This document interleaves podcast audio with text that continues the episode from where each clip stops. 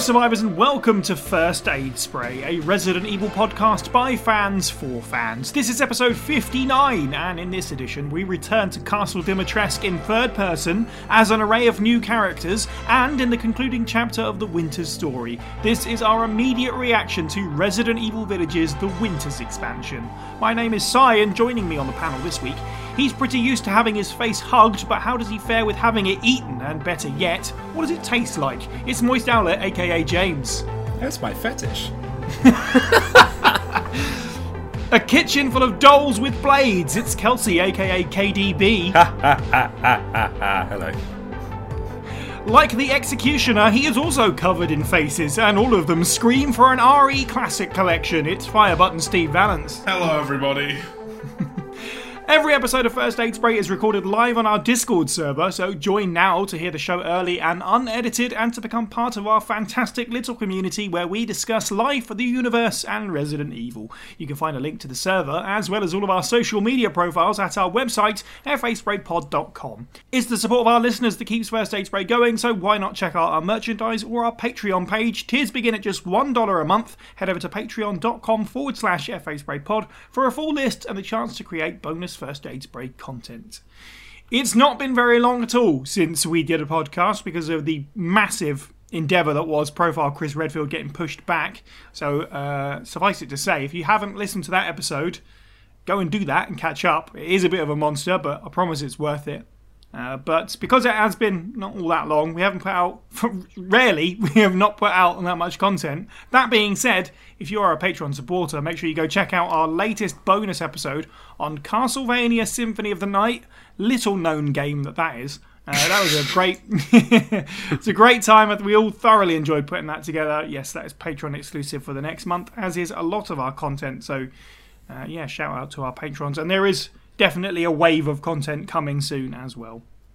And that's about it from us, so let's move into uh, a fairly straightforward version of the Biohazard news.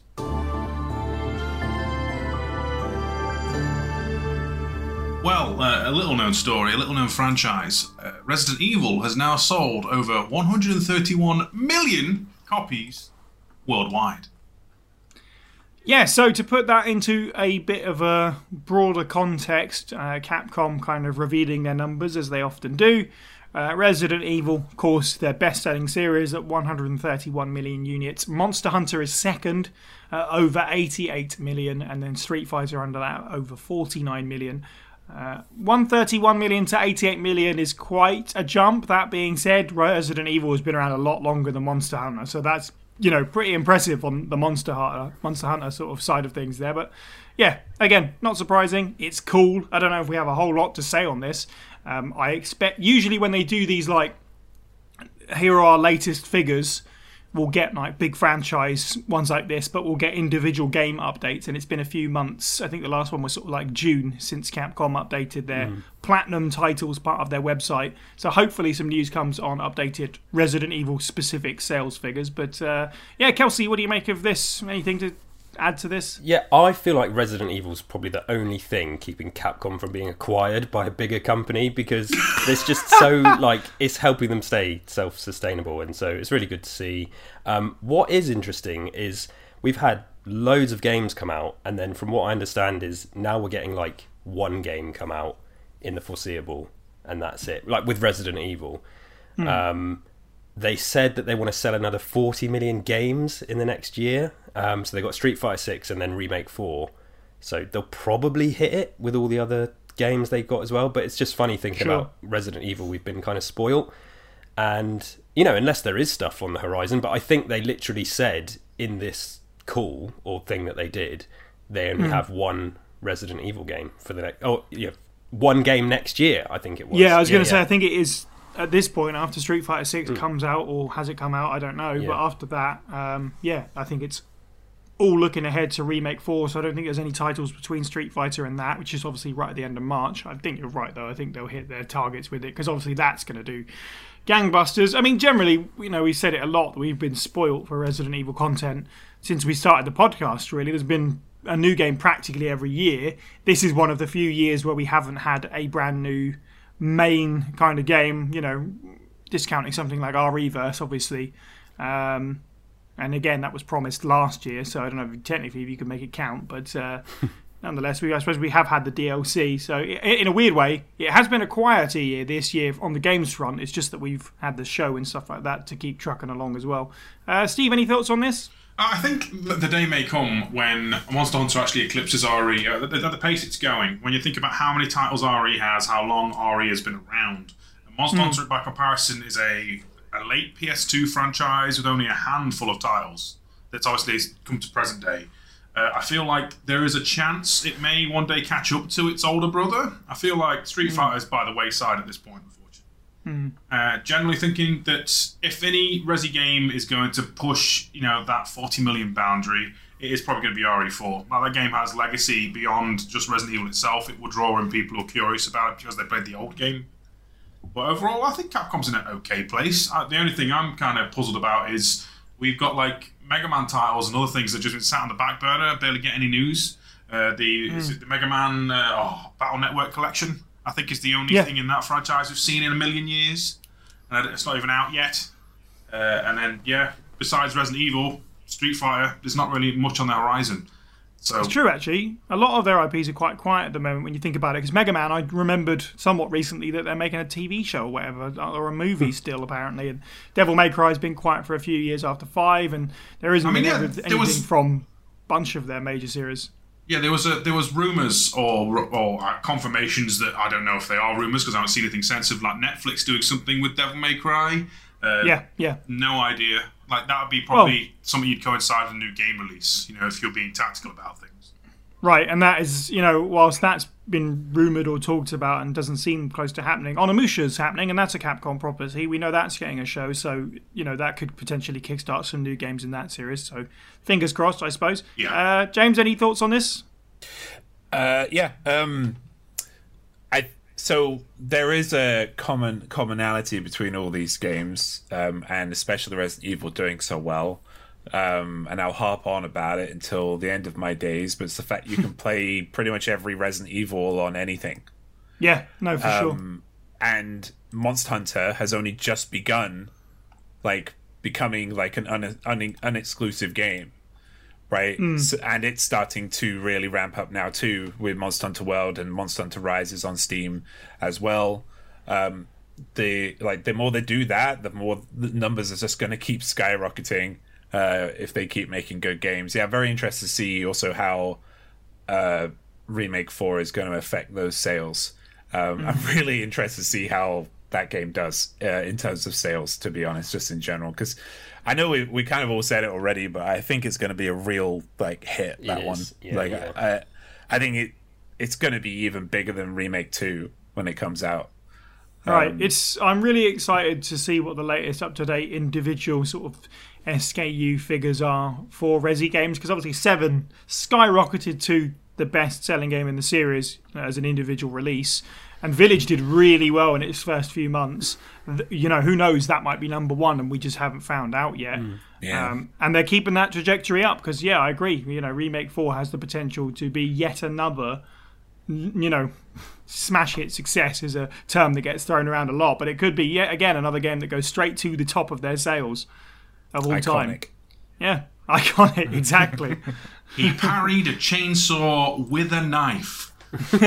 Oh my god, I must buy this game, said everybody ever. On every format. Yeah.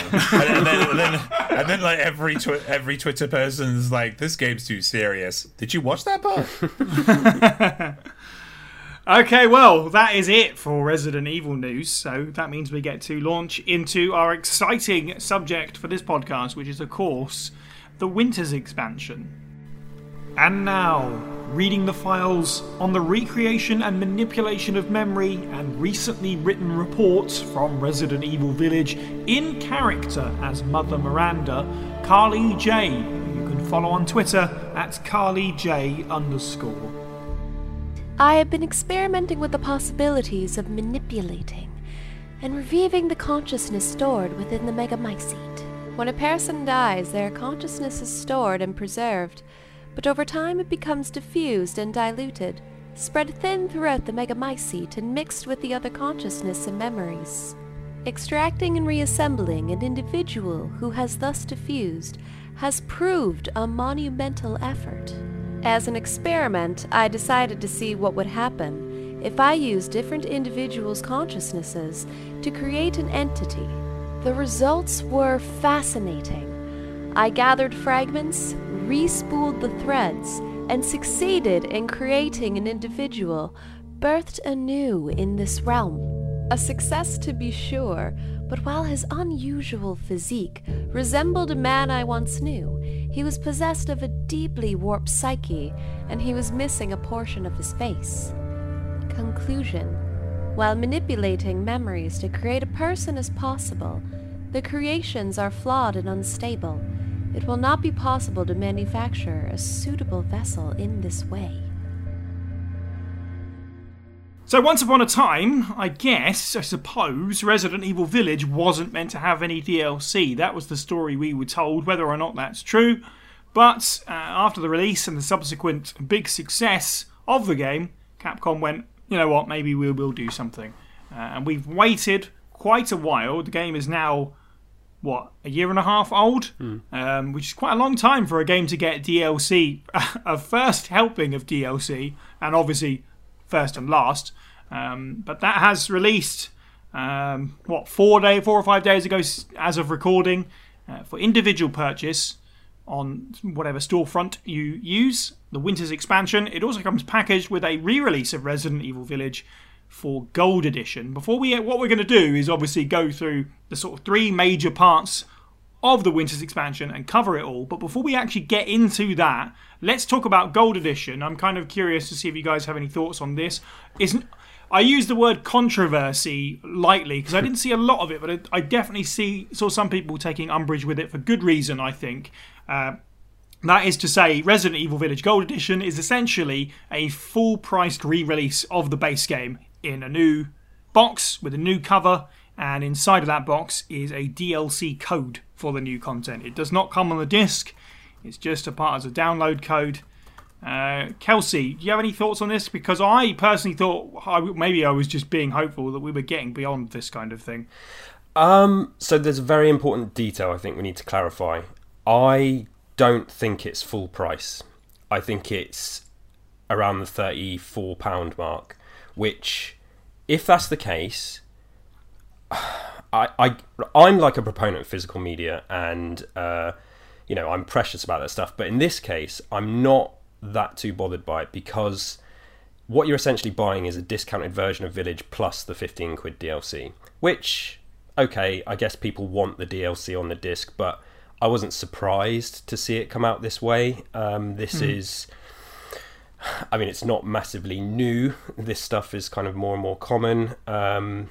Yeah, as I say, I'm precious about physical media. This didn't bother me as much as it's bothered some people because I don't think it is full price. Um, so, so just to clarify that, I've just quickly looked it up. The R R P for the U K version on PlayStation five is forty-five pounds, but it is selling on Amazon dot co dot U K for forty pounds. Right, okay. Um, and that seems pretty...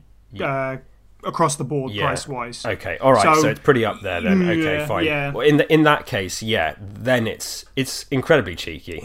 I mean, yeah, the, the people are sort of have a right to be annoyed about that. You know, I, I had never really intended to buy the Gold Edition, so I'm, I don't have too much of a you know a dog in the race, I suppose. But um, right, yeah, I, I, I get it. I get why people are annoyed. It's a shame. I you know we're seeing this all disappear now. Call of Duty just came out with seventy megabytes on the disc. Um, you know that's like a colossal waste of plastic for me. That's a bigger issue, and I'm kind of right. I'm keen to know the cost of these cloud versions as well because if they're going to be pushing, you know, top dollar, that's going to be a bit cheeky as well. So yeah, there's lots of issues, um, but you know I already bought Village, so personally it didn't bother me too much.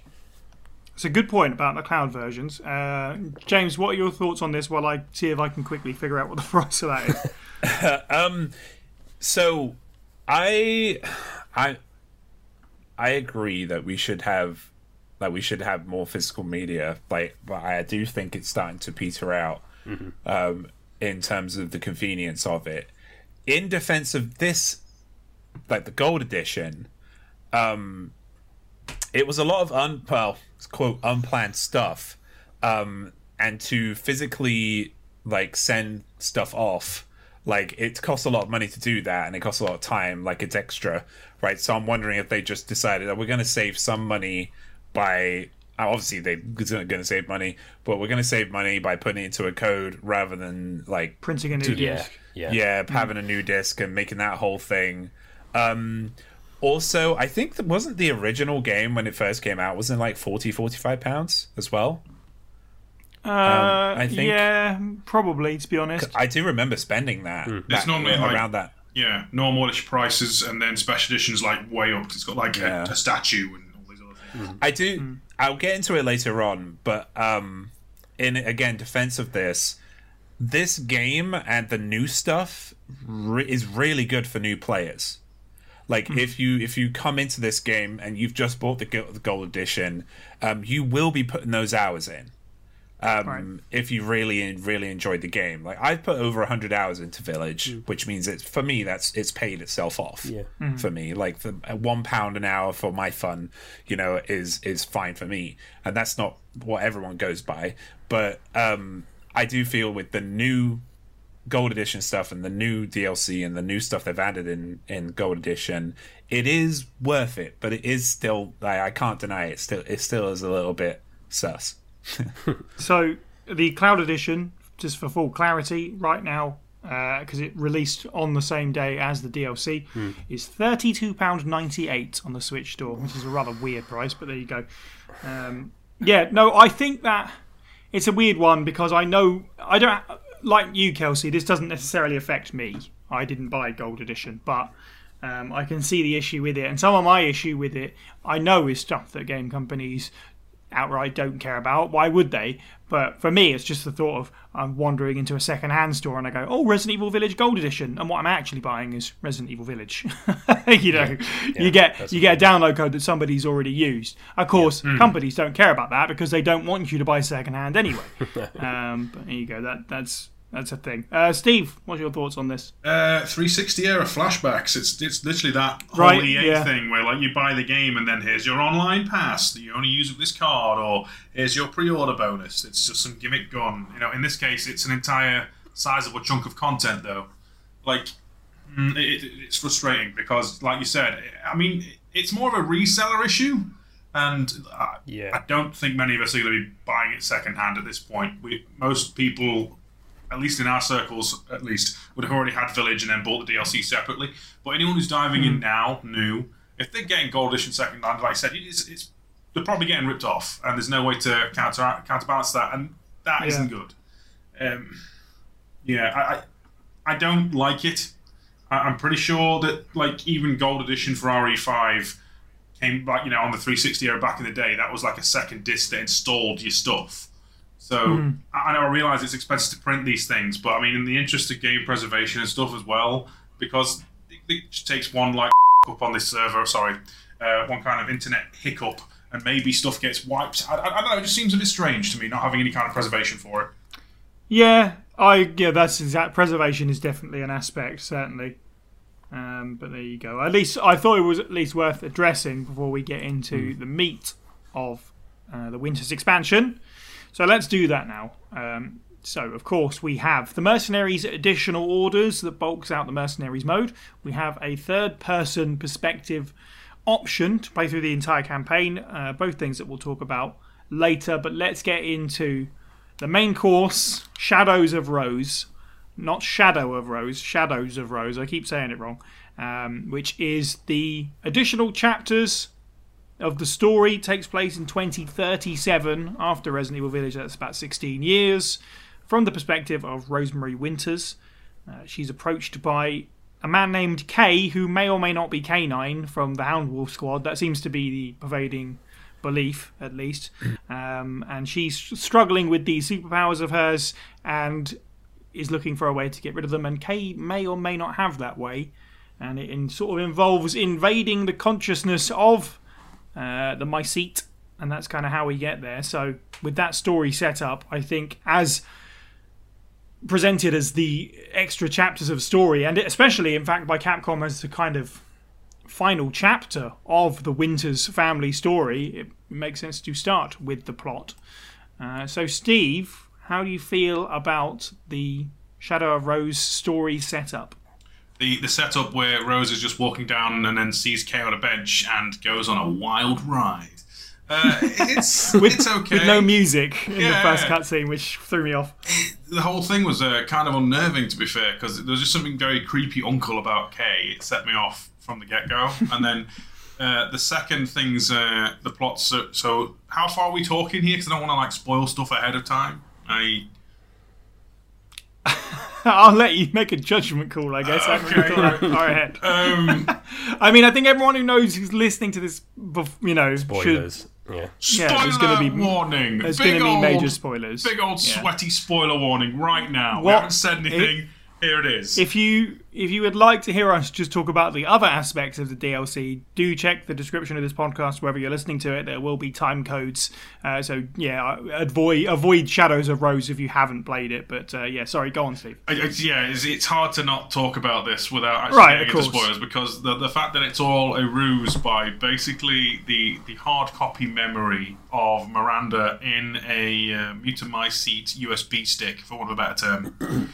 And Chikonza, it, it's kind of interesting because it leads into the whole, like, in, in the end of R E seven, the uh, the whole point is revealed that there's hallucinations and stuff's not necessarily what Ethan is seeing is real, and it's part of the whole Megamycete mind control stuff. The fact that that's a late game reveal in Shadows of Rose, which points that the whole motivation is awesome.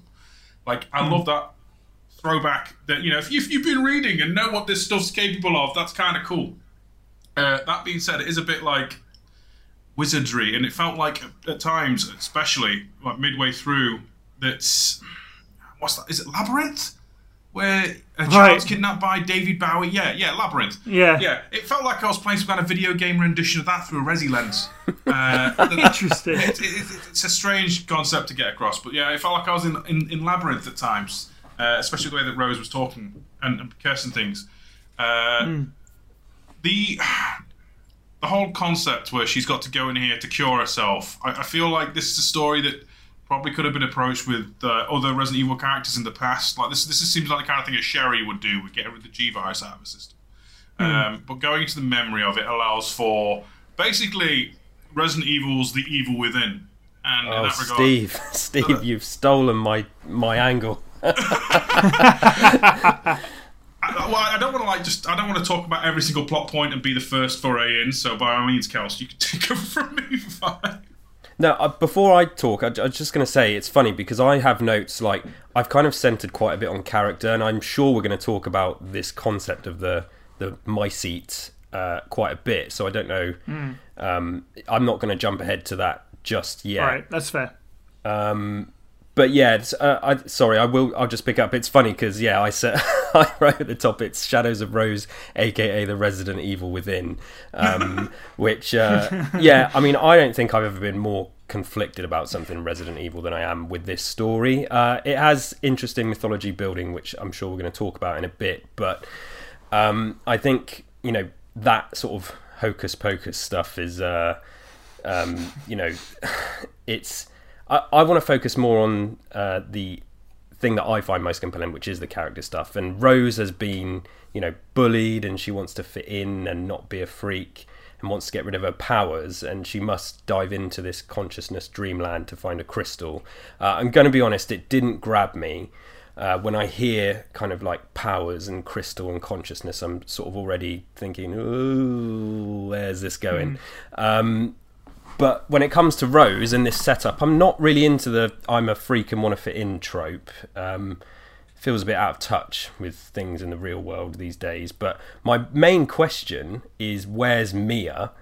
Um, Rose is kind of walking around freely, and so she's not in any kind of government prison. So I really want to know what happened with the relationship with Mia to make Rose kind of feel so, like, you know, unsupported and alienated. And I think Mia missing from the story leaves some big gaps in me getting on, on board with Rose's plight. Um, I think if like Mia had died at the end of Village, maybe I'd feel a bit different. But am I? Are we supposed to be blaming Mia in some way? Or I don't know. And like, why has Chris not been looking out for for her? These are kind of questions that I've got. Mm. Um, and then she well, makes that kind of stupid decision to just kind of jump into this fungus based on a single conversation with Kay, and yeah, and chaos ensues. I guess, so to jump off a few things you said there, I, it, uh, to me it was implied that Chris is still around, because obviously she's having this conversation with Kay about mm. the Hound Wolf Squad and yep. all that. So Chris is still a part of her life, maybe a father figure if you want to read into it that much. I agree about the absence of Mia explanation is a shame, but I kind of expected that because, I mean... they village danced around it as well. I mean, she's a bioterrorist in Resident Evil seven, but no, she goes under witness protection and she just kind of gets away with it, and they just kind of glossed over her again, which is a shame because, again, if this is the final chapter, it would have been nice to have a little bit more on her, what's happened to her, and yeah. close it up a little bit, unfortunately. Um, but I don't know, maybe Rose's willingness to go along with this just is meant to show her desperation to change these things about herself.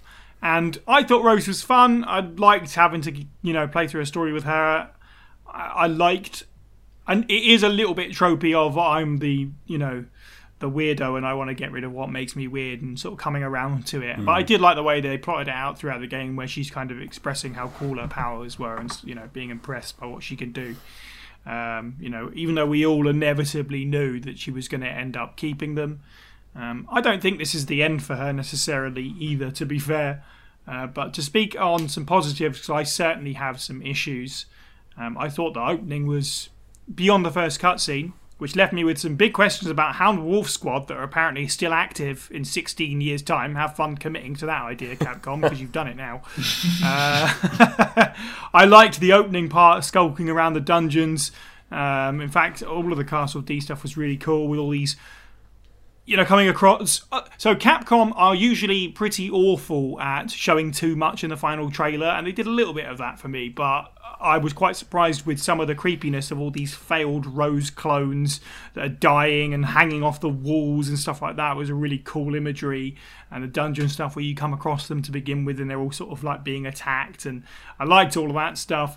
There was some stuff early on that actually almost felt like nods to Village's past a little bit. So the first time that you come across the Executioner, as I believe he's called, uh, it's actually where you come across one of the daughters for the first time as well. It's like, oh, that's kind of neat mirroring of things.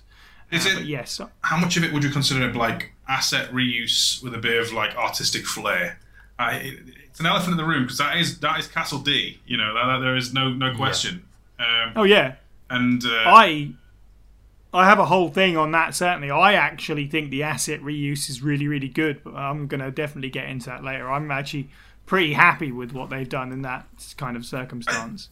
I, the, the bit that puzzles me is they. I, I haven't unlocked Lady D in um, additional orders, but I'm assuming she has voice lines. James, does she have like any kind of like quips? Oh, or, yeah. Right? Yeah. Right, she, yeah, ch- she does. She, she chatteth the sh- Right, okay. So, uh, Something like that. They she, get that. Listen, it's not chatting shit, it's just goblin noises. Well, all right, the, the point is, right, they, they obviously, they got, uh, oh, I'm sorry, uh, uh, her name escapes me. Maggie Robinson, I believe, right? They got her back yep. in to voice her, and it's her castle, but she doesn't play any role in this at all, despite the fact that this basically being a ghost hard drive filled with, spoiler warning again, for some reason, just to say, Evelyn's in there. You know, mm. uh, as well as Miranda. So why is it that they've obviously had someone in to do these voices? They've used her setting, and that she's not even in it. And she's like the marketing darling for Village. Uh, that puzzles me a little bit. You know, I, I, I can, I can. Oh, go, that. go, go for it. Yeah, go for it, James. So uh, we're in a fractured Megamycete. Actually, we're in like a fraction. Like we're not even. It's a very small part of it. Like it's, and again, we'll go over more, more about it later on, right? But that's why everything looks the same. But there are very there are very big differences to every room, like because and it makes sense because you're in a part of the Megamycete, a very small part that is going to be all scrambled up, and it's kind of been all by made by Miranda and kind of been well ish, um, and the Megamycete and the other souls, essences, memories, whatever you want to call them, that are in there, right? So it's that's the way I've been looking at it. Um, because you're right, like, yeah, I, it would have been nice to have Lady D in there, right? But I think they, they wanted to go in a different direction, right? And they wanted to bring, you know, everybody loved the Duke. Like, and when he turned up, I was like, ooh, where's this going to go? You know, I was very interested in that. I, and I feel, I also feel like L- Lady D, um, even though she was a big selling point of the game, I think it's well known to everybody, like, f- with Village, that people were pretty... underwhelmed by her in the game and what she's capable of. So they might have taken that on and be like, okay, we're just going to put all of the talent into additional orders, put it all in there, and we're going to make something new hmm. uh, just, for the castle itself. The thing that puzzles me now is, like, it actually helped me recontextualize some of main, Village's main plot points as to why Miranda basically says, Ethan, go kill these four lords for us, youth, cheers. Right? Um, hmm. Adding them to the Megamycete now has some kind of context that she has, like, a, a ghost hard drive of every soul who's right. ever died near it or something, right? And then they're not used in it. It just seems a bit of a shame. I mean, I get why Moreau isn't there. He's a cheese-eating freak. He is the best, but he's also a cheese-eating freak. I get why Heisenberg isn't there because he hates Miranda. He wouldn't want to be around, but she was also kind of like the one who was most loyal to her.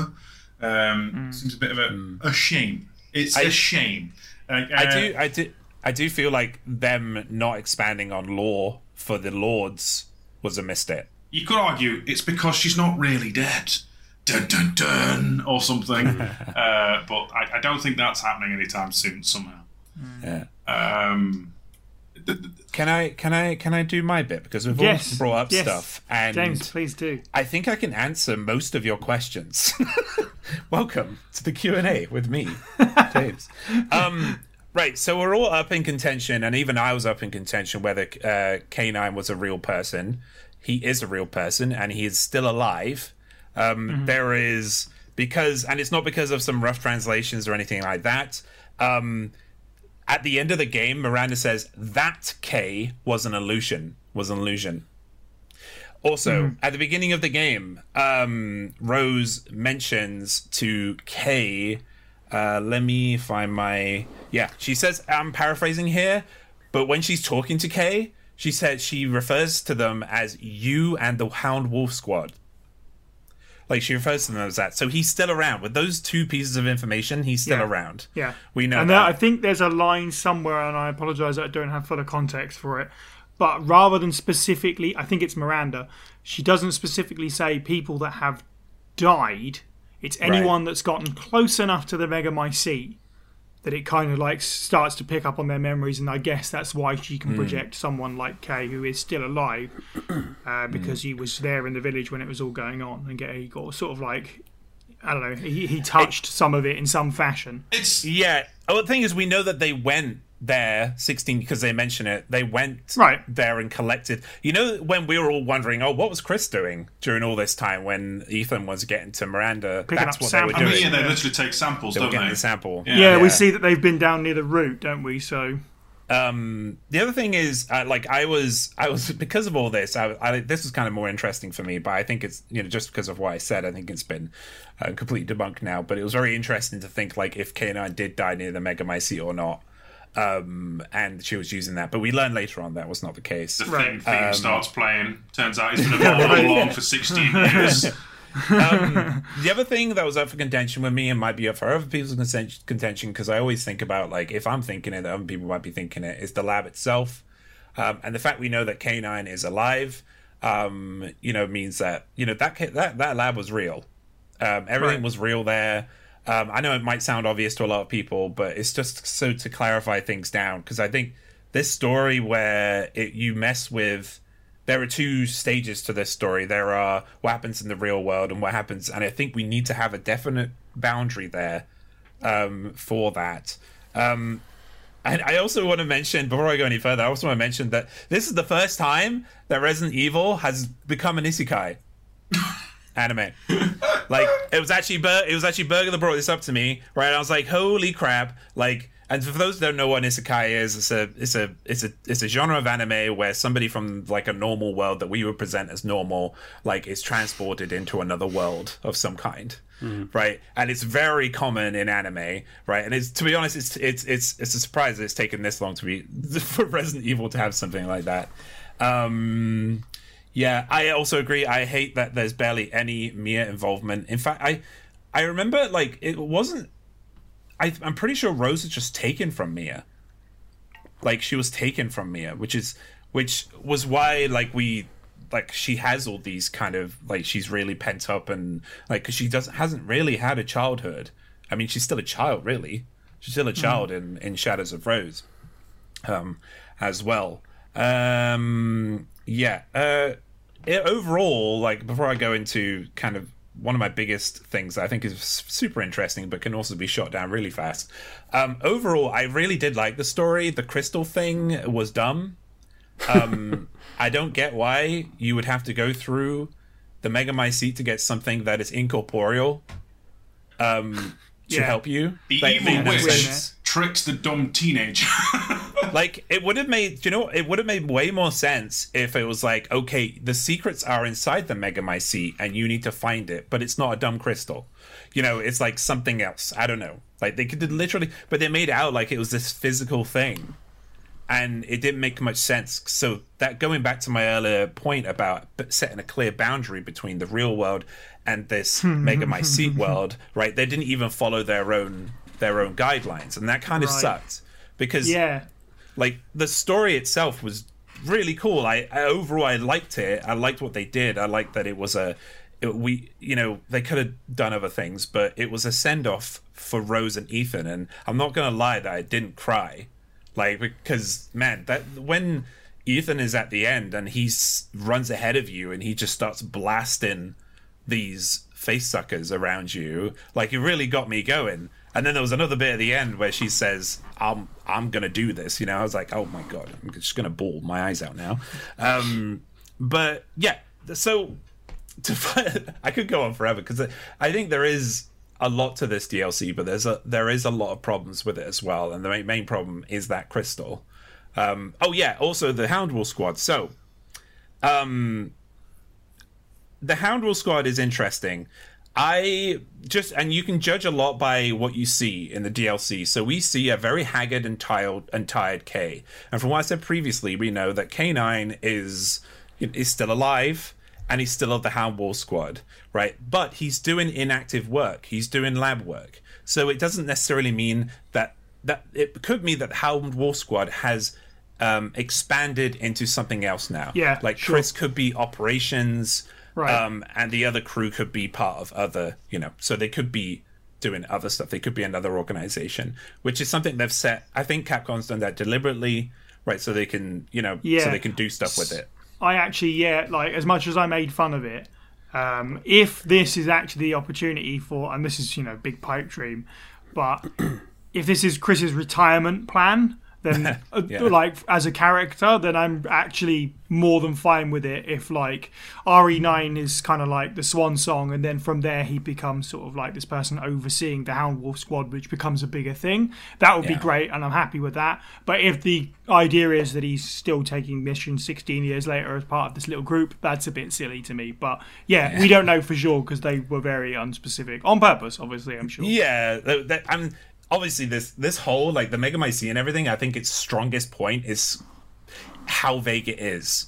And they've done that. And they've done that. And they've done that. So, oh boy! Oh dear! They've done that. They've done that deliberately because it is something that is new. It's a new kind of experience. It's a new being in this universe. And I know it's a bit like fantasy-esque, right? But you're talking to James a bit. Like, I, I mean, we've already love fantasy. One thing is, like, when you stuff. go in, I don't know, you know, you watch if you watch interviews about people who have uh, taken hard, you know, hard yeah. drugs and yeah, stuff, yeah. you know, it gets wild, yeah. you know, your mind does some weird stuff. So if you have a being which is nothing but that wild stuff, where anything is possible within that, like, yeah, but I can understand it being hard to grasp. Now, my final point about the story, and it's kind of story-ish, um, and I think, again, because I think the one thing I've kind of lauded this game and the previous game and the D L C on is how it's tied in the original games without it being too damaging to the original canon, um, while also creating an avenue for people to go down in the future in Capcom. Um, and this is going to sound weird how I start this off, but I don't know if anybody's ever... I said this while I was playing this game um, in the channel, but the damage from the face... Are they called face suckers? What are they called? Face, face eaters, I think. Face eaters. The damage that the face eaters cause... And we're going to get... We're going to go far here, right? So stay with me. Um, they look like the out the outside of paper wasp nests. Um, right. I know. Somebody's already, already left. um, th- those nests are made from dead wood and plant stems. Okay. Um, I wonder. Uh, firstly, I wonder if they took inspiration from them, Additionally, these kind of nests are known as umbrella nests. This is this is on the wiki, right? And hives and labs we've seen in the game and movies have hive-like features. This could potentially be another reference to how the origins of Umbrella began. Again, um, knowing Spencer spent quite a quite a long time studying uh, with Miranda. It's a wild theory, very wild. And listen, I didn't even have to. I was like, oh, they look similar. I just Googled it, and oh, they're also known as Umbrella nests. Dun dun dun. I was like, mm. this That's could be fun. really. It could be, yeah, it could be like a fun little little connection. Um, but yeah, I think, oh yeah, and there's also just, this is not as big. I don't know how to really, I did, when I was writing this, I didn't really know how to put it into a paragraph, right, or what to make of it. But I think it's very strange that we never see Rose actually use powers. We only ever see Rose use powers in the Megamycete. Right, not, which not in the real world, yeah. Eh, which sure. te- Which technically means we've never seen Rose use her powers. We know she sweats white milk. I don't know. Mm. Like, we know, you know, she can... She has she has a strength to her because we saw it at the end of Village and the end of the it's, D L C. It's a very good point, actually, now that you mention it. In the sense that, like, she discovers her power. Like, the, when she starts doing these things, she's like, wow, I did that. It's like, well, how, aren't yeah. you coming here because you've got weird powers? So what are I, your weird powers if not this? Other than, as you I say, milk sweat. I would have loved, like, maybe a montage or something, like, or right. like a, like maybe she just finished a mission with Hound Wolf or something, mm. so we could have got those powers. Mm. But it makes me question her powers in general, yeah, or whether she's just point. being told she has powers. You're a sixteen-year-old mm. teenager who sweats milk. If you're told, "Can I have a cure for sweating milk?" I'm pretty sure even I'd go for the mutated demon hard drive. I don't want to sweat no milk. That's weird. That's creepy. That, no wonder people are taking the out of me. But my, um, my I mean my ending my ending note is basically I don't think we I don't think we've seen what Rose is truly capable of right. yet I, at all. We haven't seen it. Like yeah. I think whatever we saw in the Megamycete um, is whatever manifested within the Mega Megamycete. You know, like me asking for Bloodborne every year. You know? We'll never get it, right? But she did, right? Uh, she had her manifesting moment, right? But we've never seen it outside of right. the Megamycete. I think that's really interesting. Okay, well, I'm really glad that you got a lot of positive stuff and ideas in there because I am now going to give my opinion on the story of this D L C, mm. and I'm going to be very straightforward with it. It's crap. Agreed. I don't like it. And it is the big dumb. No, I mean, it's really hard to critique a story that is this out there. And when you critique something, you have to critique it with the framework that it exists in. Which, for the Megamycete at this point, is just, I am a big blob that serves cool set pieces up. Mm-hmm. Resident Evil Village's story was full of questions without answers, uh, for better or for worse. This didn't answer any of them. It just made everything even more confusing. I'm so lost at what the Megamycete does, what Miranda was up to. All of this is just nonsense to me at this point. So if I understand it correctly, Miranda dies in Village, sets to work over the course of sixteen years, creating copies of Rose, obviously to make Eva, which is her main goal. Uh, but she figures out she needs the real thing. So she... finds Rose in the real world, despite the fact that she's in a little bit of the Megamycete. She can see the real world, I guess, and or because I guess Rose is connected to the Mycete, so I guess that makes sense. And she can project Kay. Uh, how does she... Is all the Megamycete dead at the end of the D L C? Is it just this one bit? How was that one bit there? Did she put it there? Mm. Did Hound Wolf Squad put it there? Where did she get it from? You know, how did she know it was there if she didn't put it there? Where was Rose taken? Is Miranda dead? What's stopping her from coming back? Mm. She's died twice already. She could just go round and round in circles. I don't so, really understand where so the, the end points on these things. So the, so the Megamycete at the end, if you watch when she's leaving the lab, I don't it's know... It's all shriveled up and dead. It's like, it looks inert, yeah. Right, so but I, does this mean all of like all of it across the world, wherever these samples are, be, are now yeah. dead? Because, or is it, or as you said, quite rightfully, which I hadn't thought about, this little part that Miranda's kind of... occupied and been able to change to her will? Is it just this part that's dead? I don't know. Can I, I uh, didn't wade in? Go on, Steve. Two yeah, seconds. Like, um, R E seven's mold was a mind control and uh, other things activity, right? That the main reason Eveline was to do is go in and pacify population and mind control them, basically to make them be non-combatants, which means that they have some kind of linked neural network.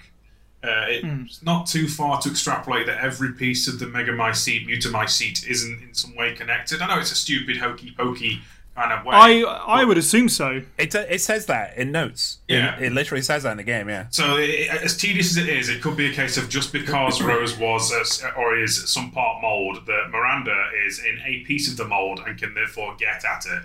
And hopefully that means she's now dead and gone because she's killed her inside the Mutamycete itself. Mm. Like, the, but, but what's stopping her coming back from like another layer of the... Exactly, and this is why where your question about Lady D, uh, whilst I'm ha I'm fine with her not being in the D L C or whatever, I li I'd like that they oh, did no, something no. different. I, I don't like the character, but, but why she wasn't there, I don't know if the rules are.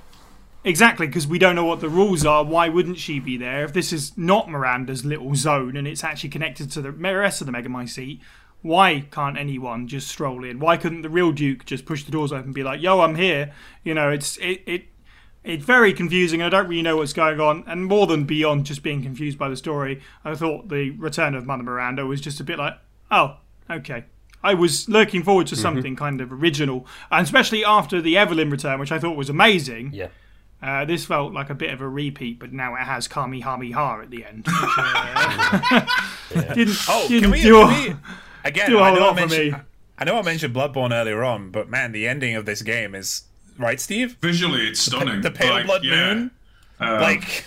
I felt like was I was so in... so Bloodborne. Yeah, I was in I was in Blood, Bloodborne meets Evangelion meets Resident Evil, which are three things that probably should never meet, but it looked cool.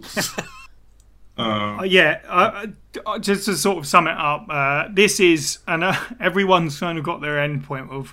And, and every, we will argue this point to the cows come home about where you think the pseudoscience ends mm.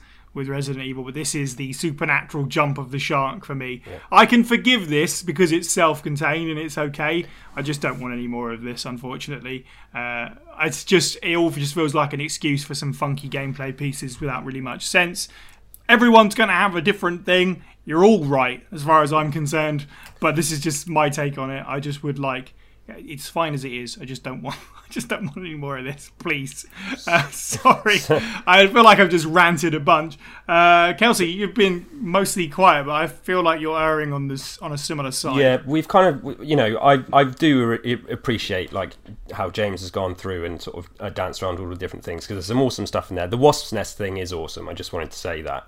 Uh, but mm. I, I, I'm like ninety-nine percent in agreement with you, Si. Uh, I tried to sort of ease into it at the start, saying I had questions and things, but I'm not a fan of the story. Um, I think I, I'm just going to, because we've danced around, rather than just sort of retort, I'm just going to go through a few of my bullet points. Um, uh, Ethan Rose, uh, Ethan and Rose are Miranda and Eveline. So this is where I get really kind of conflicted. Towards the end, when Ethan is revealed to be Michael, we get some...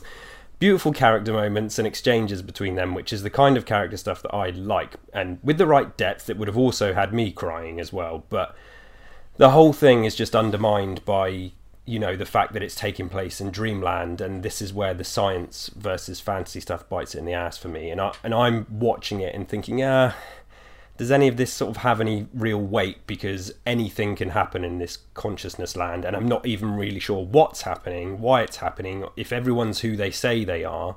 Um, and I don't know if anyone saw the trailer for the new Ant-Man film, but it made me think of that, where they go to the quantum realm, and it's like, oh yeah, this is fun and looks nice, but what's the rules here? And... can anyone yeah. just die and come back to life, and what's the stakes? Not to completely cut you off, but what, like, when you say about rules and stuff like that, and we were talking about the crystal, hmm. again, it's like Ethan's able to make healing items and ammo appear, but because the story says no, he can't make the crystal appear. Yeah. And his powers just stop at this point because the story says so. Exactly. Whereas we never... And we've never had that in Resident Evil four, which is why it's jarring. But sorry, go on. Yeah. No, that, oh, sorry, that, can I... Just, just to add on to that, yeah. um, a little bit of defense, though I still, like, I'm like sixty percent agreement. Um, if you go into one of the side rooms in in the Lady D castle, um, in the yeah Castle D, um, he does say that the more he does this, the weaker he gets. Um, yep. And that's just bringing ammo about. So I again, again, the rules are sure. like yeah, wibbly storyline so. convenience. Yeah, yeah, I, yeah exactly. exactly. So, and so I do sort of have a point about that later, where it's just it was kind of like with the Netflix show, where it's like just because they sort of say it doesn't necessarily make it work for me. Um, mm-hmm. I think bringing both Ethan and Miranda back cheapened the end of Village for me as well. I thought Miranda actually had some really cringy dialogue, and a lot of her um, like mysticism vanished for me, and it became a quite theatrical. And uh, it's just like, yeah, again, what was the point in killing her if she's just shape-shifting out in the real world? And, you know, we can explain it away with this deep lore, but on the surface, yeah, man, it just made me kind of go... It made her go from one of my favourite villains down to sort of a few ranks down the tier. And I was, I sort of, yeah, eye-rolling at the convenience of everything. Um, now, the, the sort of... The weird thing here for me is Eveline, because the same stuff does apply to her, but I do think including her worked so much better than... Miranda and Ethan, because that felt like the even though she gets brushed aside like in the fight and stuff, it felt like that was the proper connecting thread back to Seven, which helped wrap up the story. And a big thumbs up for the Eveline appearance, but even though it was in Dreamland, um, I think that works in the favour of it's the Megamycete. Anyone mm. who's in there can show up at any time. Like that's why it's okay. It's yeah. like well, this actually makes sense for her to show up because she's going to be pissed off at Rose for stealing her sort of quote unquote family. Yeah, yeah, exactly. Um, I think, um, and like with Ethan, I think many people were in agreement that at the end of Village, he he had gone from like zero to hero, and his, you know, his appearance in this D L C made me sad, and not because of the story, because it kind of it made me realize that we had maybe one of the best new franchise characters ever, and he's dead and isolated to this vacuum of a story now, and he could have perhaps been a part of a new brood of characters or been in a couple more games, and seeing him here just kind of made me think I really wish he didn't die. Um, he achieved hero status, and I know it was sort of through sacrifice, but he's locked into this consciousness of a fungus for all eternity, and it just kind of makes me yeah a bit sad. um I think Ethan as a character became a revelation for the series in the end, and if th- this is how his story is ending, like I'm glad I got to see him again, but the franchise booked themselves into a corner here, and it made it was really I, I don't want to say the word silly, but I found myself not being happy with the route it took, and I think they've maybe done a disservice to themselves. Um, I know we still have Rose, you know, she's still alive, but I didn't come away being enamoured with her character, and for a franchise that's known for dragging out characters, I do think maybe Ethan has been killed off too early, which is a big takeaway I had from this D L C. Um, a couple of last points about the Mycete stuff, and then I'll, I'll, I'll stop rambling. Um, I know I've touched on how the game kind of goes out of its way to explain this concept, uh, which is like, okay, fine. But for me, uh, it's not what I'm looking for in Resident Evil, and that's a personal thing. I I didn't enjoy it in the moment. It's sort of verging on a level of sci-fi and fantasy that I'm not crazy about. It's establishing new rules, which is a really big ask. Um, and it's, as I said, it's not clear what these rules are. And stuff being ambiguous, like James said, is cool. But you have to have the ground rules, and the ground rule of like, well, it stores memories sort of wasn't enough for me. And I think it hits you with a file right at the start where it starts loading these big concepts at you of how it works. And right away, I just thought it's taking its feet off the ground. And for like the third time in the franchise series, we're jumping the shark again. And I'm not super jazzed about it.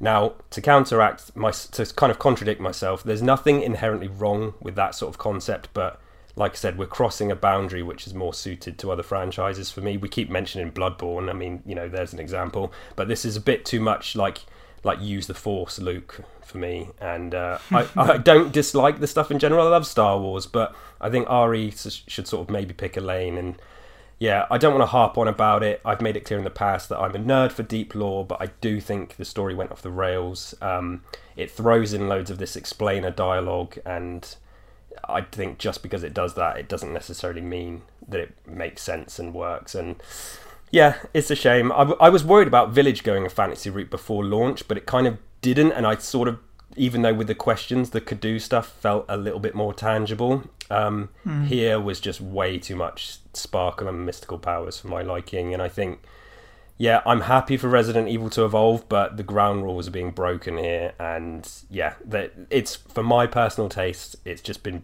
those rules have been kind of bent way too far for me to enjoy it. So I wasn't a fan of the story. T L D R. Yeah, I think that's fair. Like, I mean, I'd be open to this kind of thing if they just kind of like were very specific in how they explained what it is and how it worked. Like, I, so there was something to grasp onto. I just feel like I have no foothold in what the Megamycete is, was, where it came. Like, I don't, I don't understand it at all at this point, which is fine, because I guess when I assume we're not going back to it, but who knows? Um, would, would would you guys be okay with like more information about the Megamycete I mean, in future games? I mean, I, it has like, so many moves now. It feels like it's time to break the death doll out and get rid of the mold.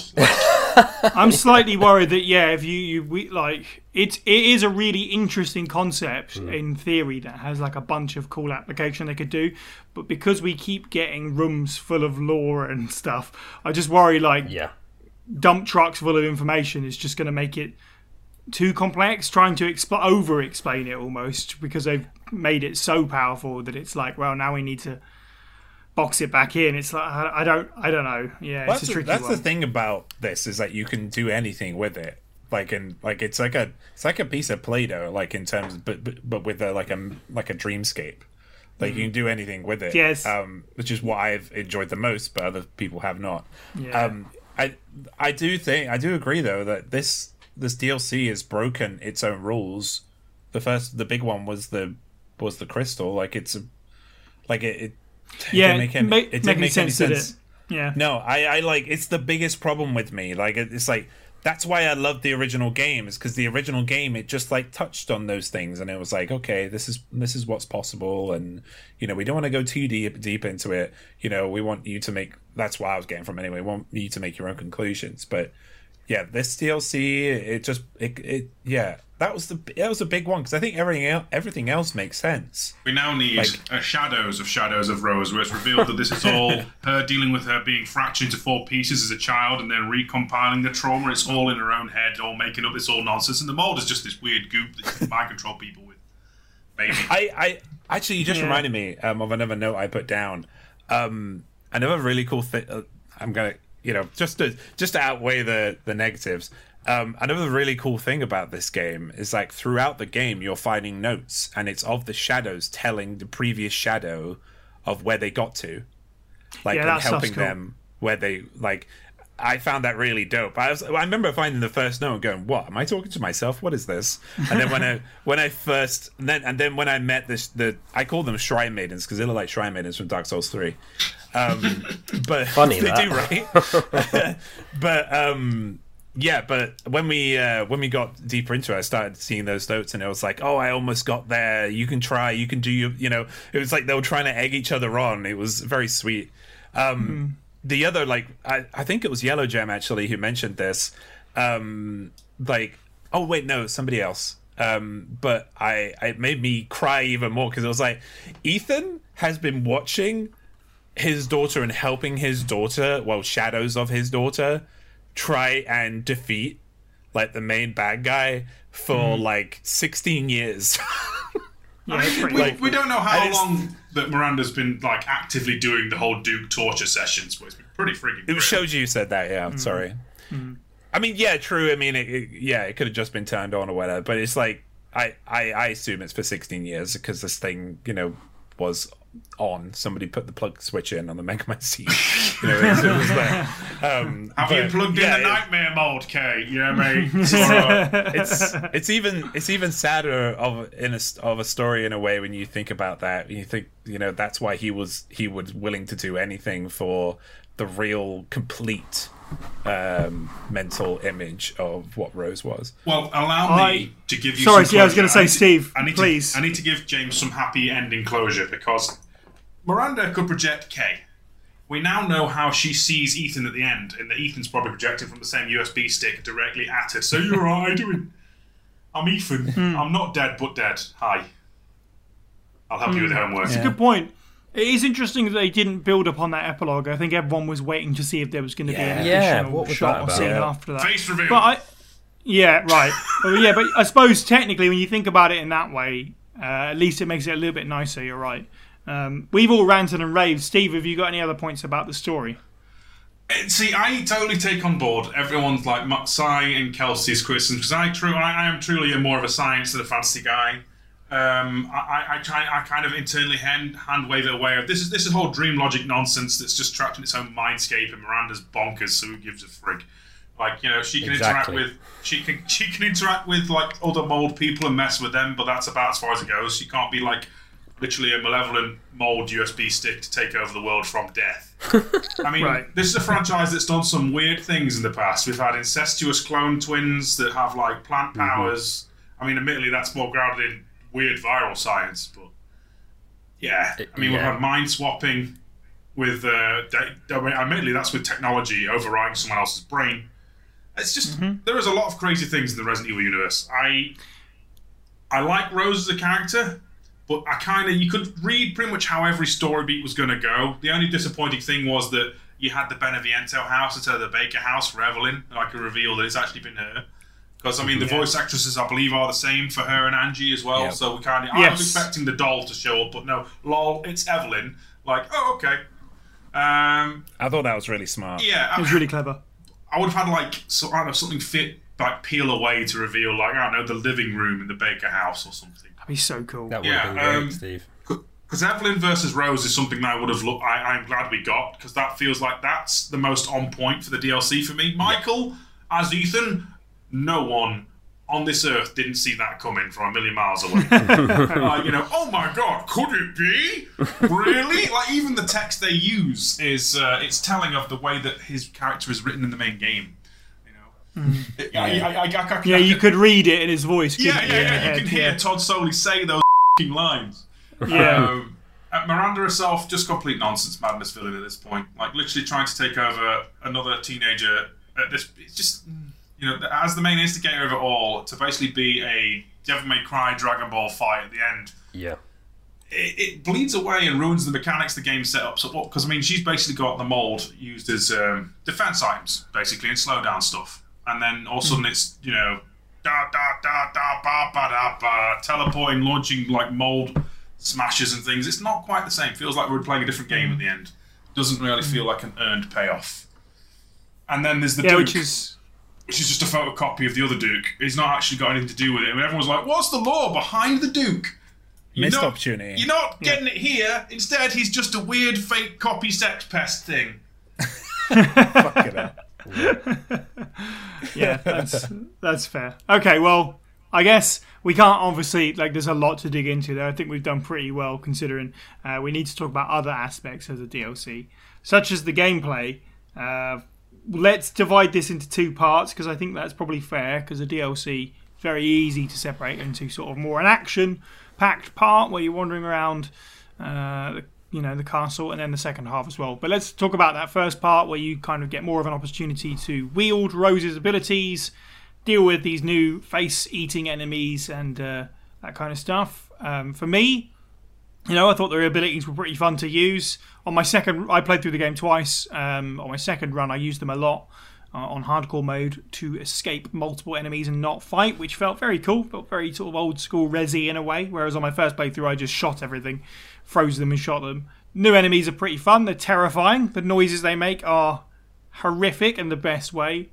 And the puzzles, you know, simple as they are, I enjoyed them in sort of a homely way. Like the the painting thing felt very homely. I was like, oh, this is very Resident Evil, isn't it? So, uh, yeah, overall, it was nice to return to the castle and do a few different things, I think. Steve, what did you make of Castle D? Uh, no no real complaints actually playing the game. You know, the, the, the narrative aside, the, the game itself was quite enjoyable, I thought. Very on point. Yeah, agreed. The the only issue I have really is I would have taken the mold powers and put them on a cooldown as opposed to you have to eat a white herb, because the resources and need for use sometimes didn't really match up for me. So yeah, other than that, great. Right. You know, the puzzles were really, really, I thought, actually a lot, a little bit more teasery off the brain. And there's the whole hmm. escape room, obviously, which we'll get to in a bit. But even before then, you have the Duke Showdown where you basically have to figure out which ones are fake and which ones aren't before you get um, murdered, like that bit in Neverending Story with the horse. yeah. yeah, yeah, yeah. That that was different. Certainly, I I failed uh, at least once on that bit, but yeah, it's well, neat. It, it, I like again. I like it because it's different. Yeah. It's a new contribution for a D L C that only has two new enemy types, really. You know, that, that's pretty mm. good, I, I, I think. Yeah. I mean, two that you can fight. There's there's the stuff in the Beneviento house, but that's... Yeah. Yeah. Um, but mechanically, fine. I feel like it, if they were ever going to go a horror route, this, plus fixed camera angles, would be banging, honestly. Yeah, that's fair. It's got a, it's got a definite... Yeah, it's got a definite vibe to it, doesn't it? I think the castle is uh, a little bit darker as well, which certainly helps kind of like bring a mood and change it up and feel a little bit different. Plus the fact that you kind of got to get around rooms using the sclerotia sort of like to clear a path. As yeah, it was a fun sort of remix of stuff. James, how did you find the first part gameplay wise? Um, yeah, it's so there were there were two clear ideas that they were having um, with this D L C. The first part being combat oriented um, or avoidance. Yeah, and the I mean the second half, which we'll talk about in a bit, uh, was different. Um, It was kind of cool. Uh, I like that the the face eaters they had. They kind of had a unique moveset, but it was also felt very similar, mm. like to stuff I've ha- I've seen before in Resident Evil. Yeah, like but they felt quite unique. Um, I remember the first time I turned a corner and I saw one just sucking the face off of yeah. like a shadow. I was like, "What the heck is this?" Like that's yeah. scary as hell. Like I was, I was looking at. I was. I didn't even want to interrupt. I was like, um, I don't know. Should I kill the Rose or like should I? You know, I didn't. I, I didn't. Actually, I didn't even try. I, I think I just. I just ran away, and then like eventually it stopped what it was doing. Right, but yeah, terrifying. Um, there are a lot of moments in this D L C where they've really leaned into the horror aspect. They said. When uh, they said with the um, like the lead up to this game that it is going to be much more horror or- horror orientated, and they're completely right. They've done really well with the horror aspect of it. Um, the boss that you fight in Castle D, um, I some people had problems with it. I didn't really have much problems with it. It felt pretty cookie cutter to me. Yeah. Um, where you're just running around and you're just waiting until it gets tired, and then you shoot it several times and. Yeah, I kind of trivialized that in hardcore as well. Um, yeah, the boss, the boss was a, the boss look was terrifying. It had a bunch of little uh, baby Beneviento faces on it, mm-hmm. like, um, which is interesting. Again, kind of um, lending to my theory that this is well, not kind of a theory. This is a fractured universe, as it were, um, where things are just kind of muddled up. Um, Yeah, uh, James, it's been a hot minute, right? But you've yeah. played these on hardcore as well. Would you say that guy feels like move-wise, like the execution from R E five? Because it feels like he is like he's, he's yes. using those moves, but obviously in the R E engine. That is, yeah, very accurate, I think. Yeah, yeah. yeah. Uh, theories abound. no, I don't mean. Um, I don't mean it is the R E five execution. I mean, so that's it. Yeah, I think that's what and... you're saying. I'm gonna. Yes. Stick in a YouTube video. Sure. Uh, uh, Plaga two point oh no. is now the mold as well. Uh, no, but it, yeah, it's um, it, it was a lackluster boss, but I, I feel like the actual um, the challenge of the of Castle D was either wanting to avoid, um, or fight the the face eaters. Um, that was the main challenge of it, and mm. it was really cool to kind of you know, and even your like the resources were very limited. Yeah. Um, and even your special powers were limited. I actually said way earlier, I was like, oh, they're giving us this thing. I bet we're going to have to use a resource or something later on, right? And yeah, mm. lo and behold, we did. I mean, um, there's not even like a I, melee option, is there? Um, no. No. No melee no, and no which, guard as well. I tried to use that so many times and it got, yeah. got F for it. Um, I found that the the way that you leveled up was a bit silly, though I really want one of those blue canisters. Of course, I'm like a moth. When it comes to anything blue, um, but the name of them is really silly. It's like R W variant one something. Like it's like okay, that's a little yeah. bit on the nose and strange. um, that was another thing that kind of brought me out a little bit because uh, I didn't see why you had to do that. I it would have been much cooler if there was like a I don't know like a uh, a spirit hand from Michael, or you touched the the words like he did with the gun and gave her a spirit gun. It would have been fine. Sure. Um. Uh. Oh, nice. Uh, sorry, Yellow. Yeah, you just said something in chat about someone is actually making those blue flasks. Yeah, it's so, our buddy Retina, I think, is uh, he, he asked. So there you go. Go follow Retina, everybody. Um, yeah, uh, it it was actually... It's funny because normally I have... In Resident Evil games, I have favorite sections. Um, but both of these sections I liked for different reasons. Mm-hmm. Like, yeah, Ca- Castle D I liked because it was cool to learn of different ways how to avoid things, and the puzzles were cool. Um, and it was quite, it was, it felt quick, even though it's actually quite a long adventure your first time through. Um, yeah, yeah, felt just right uh, for me. Yeah, that's what I have to say. Nice, uh, Kelsey. What did you make of the uh, Return to the Castle?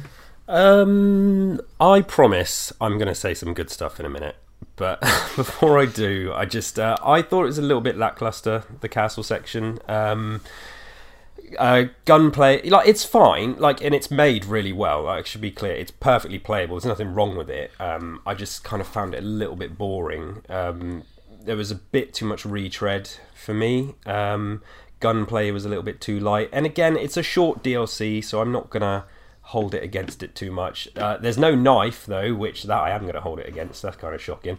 Um, the um, so no knife runs for anybody. The The small degree of puzzles, I think they, I probably enjoyed them less than, I mean, there wasn't really puzzles. The entrance to the basement was obviously a, a great one with the statues.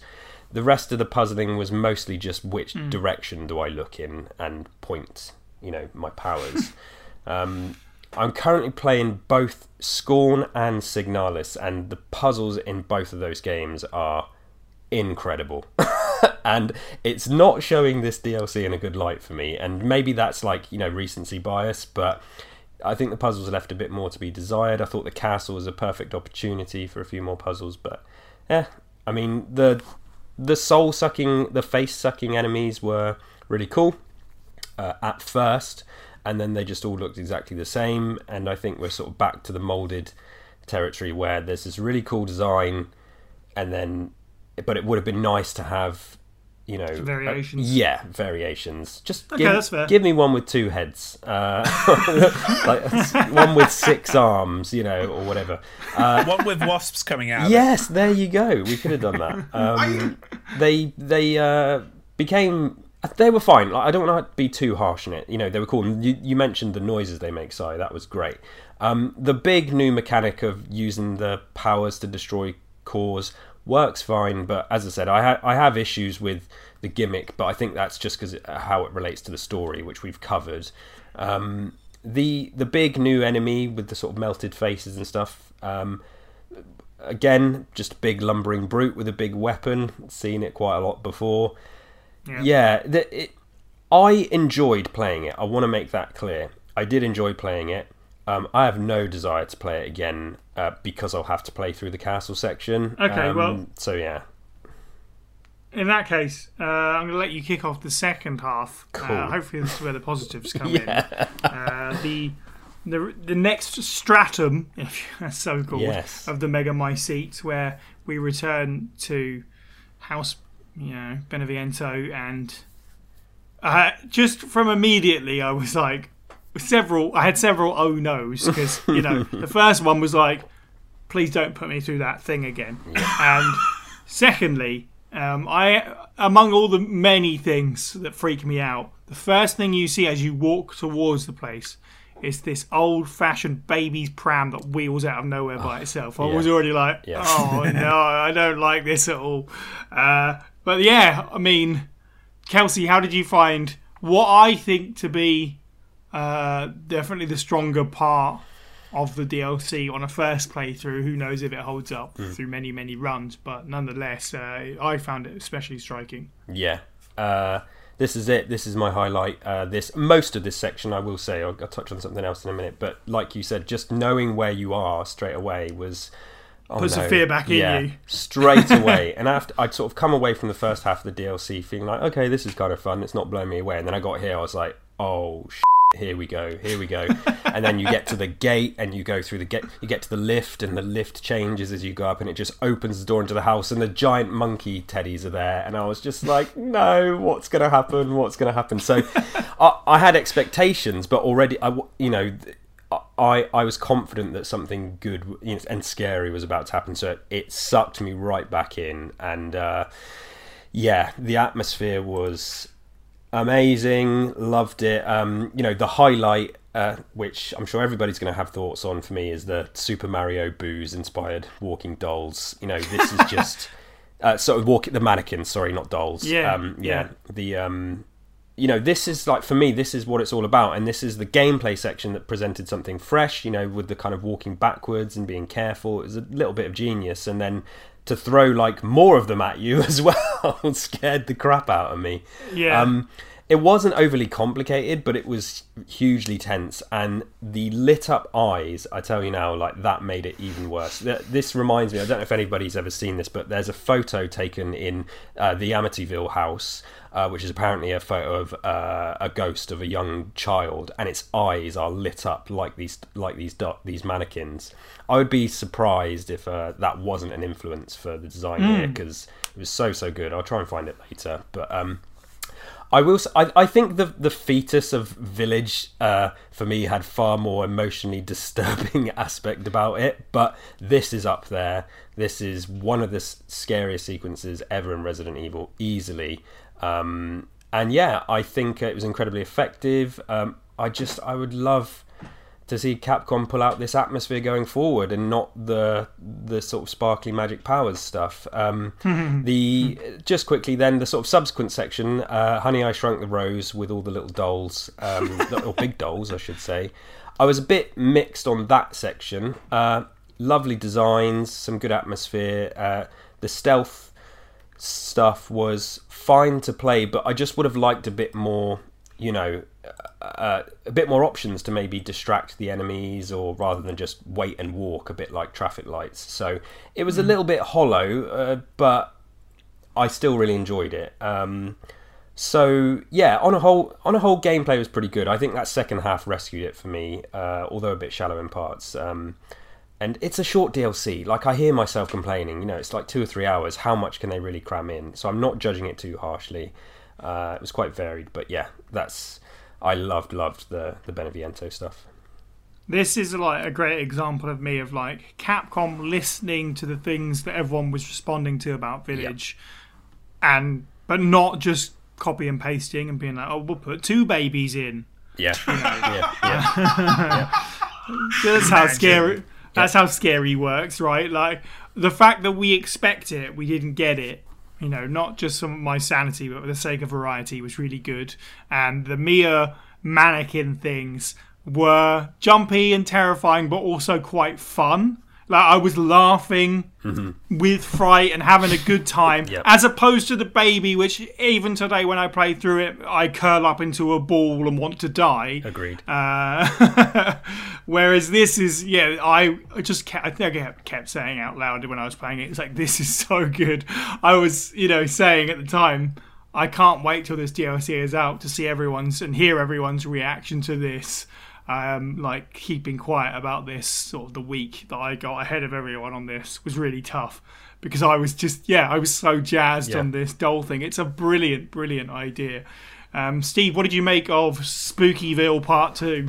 I think much like everybody else, it was like the second that you knew where you were, oh, this is the path to the Beneviento house, oh no oh no um, and, and the fact that yeah I was expecting pretty much a retread, and we get another escape room, which is, you know, another little puzzle where you got to find the dolls and learn, I suppose, a little bit about perhaps the people who are bullying Rose when she's growing up, maybe. Sure, yeah. You know, a, a, bit, a bit of lore, trauma, and a puzzle. It's nice.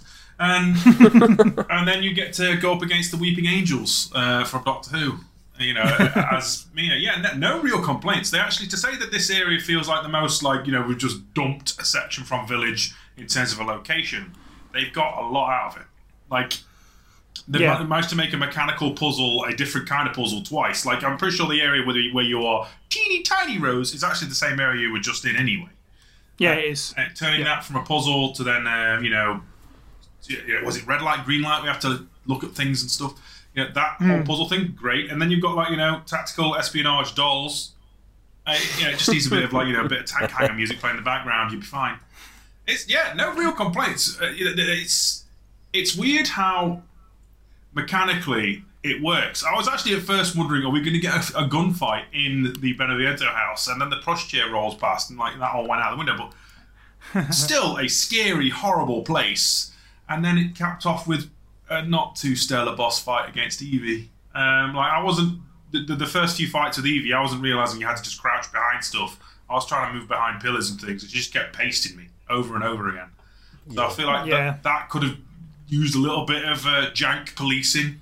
So that as a cap of the whole experience, it's a shame, because up until then it's fantastic. And the little, I, I, you know, the, the jumping dolls and stuff, dolls don't really do anything for me. So the fact that just seeing their faces lean out of walls, peering at me, like, this is uncomfortable, actually. Yeah, that bit was great, actually, yeah. Yeah, yeah. yeah I'll, I'll take it, yeah. Um, just mm, don't yeah, want to see a giant mirror cool. ever again.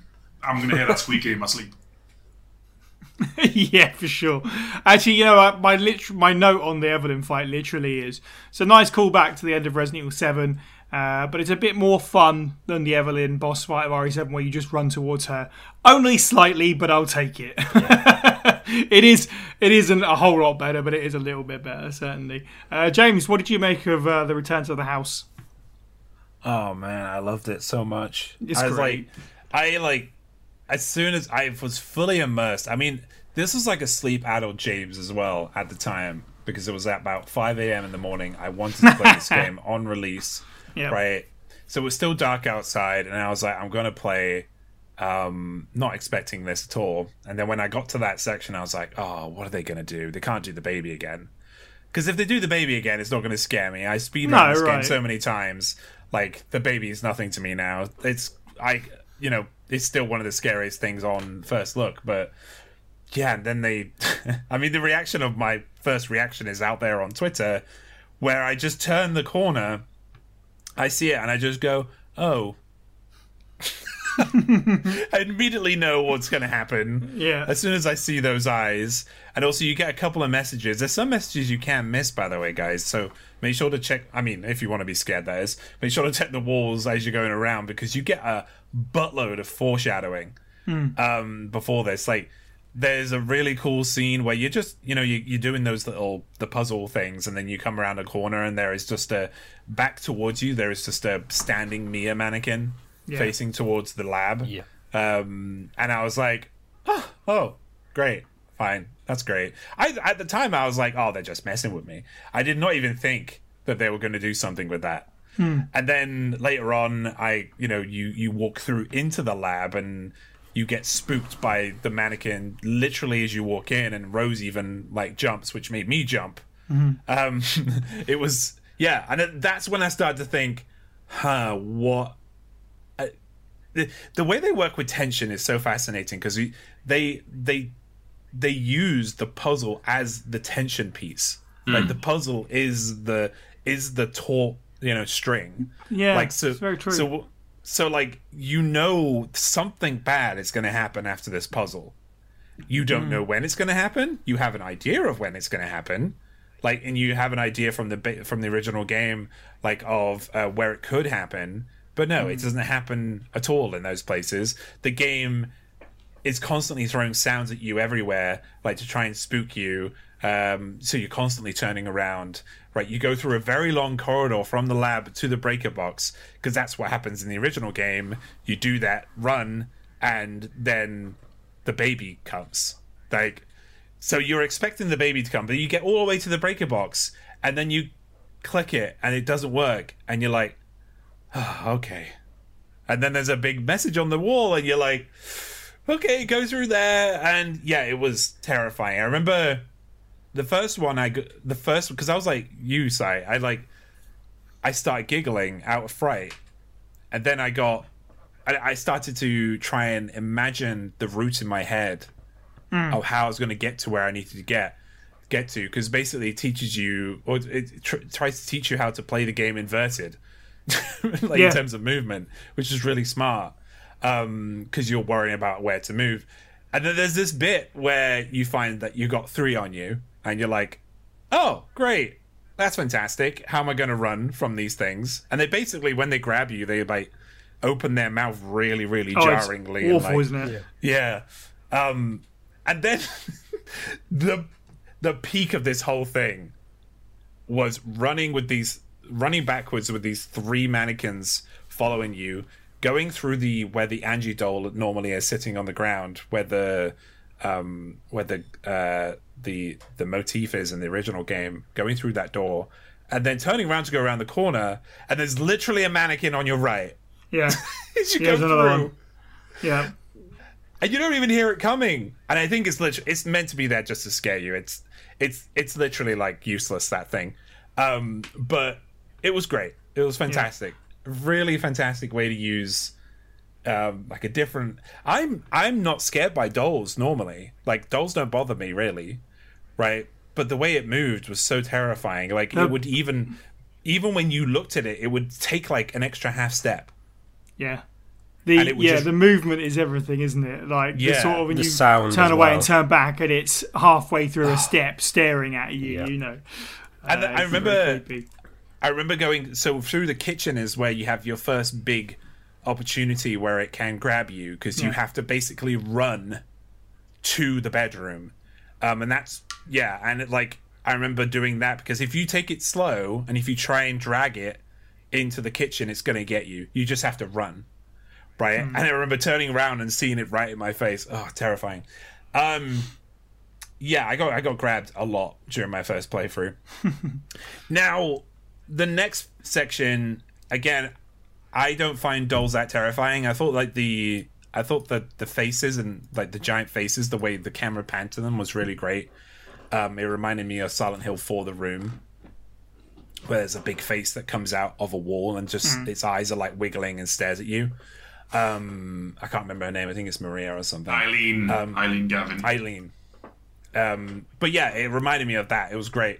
Uh, but when it got to the actual section, it reminded me very much of Limbo or Little Nightmares.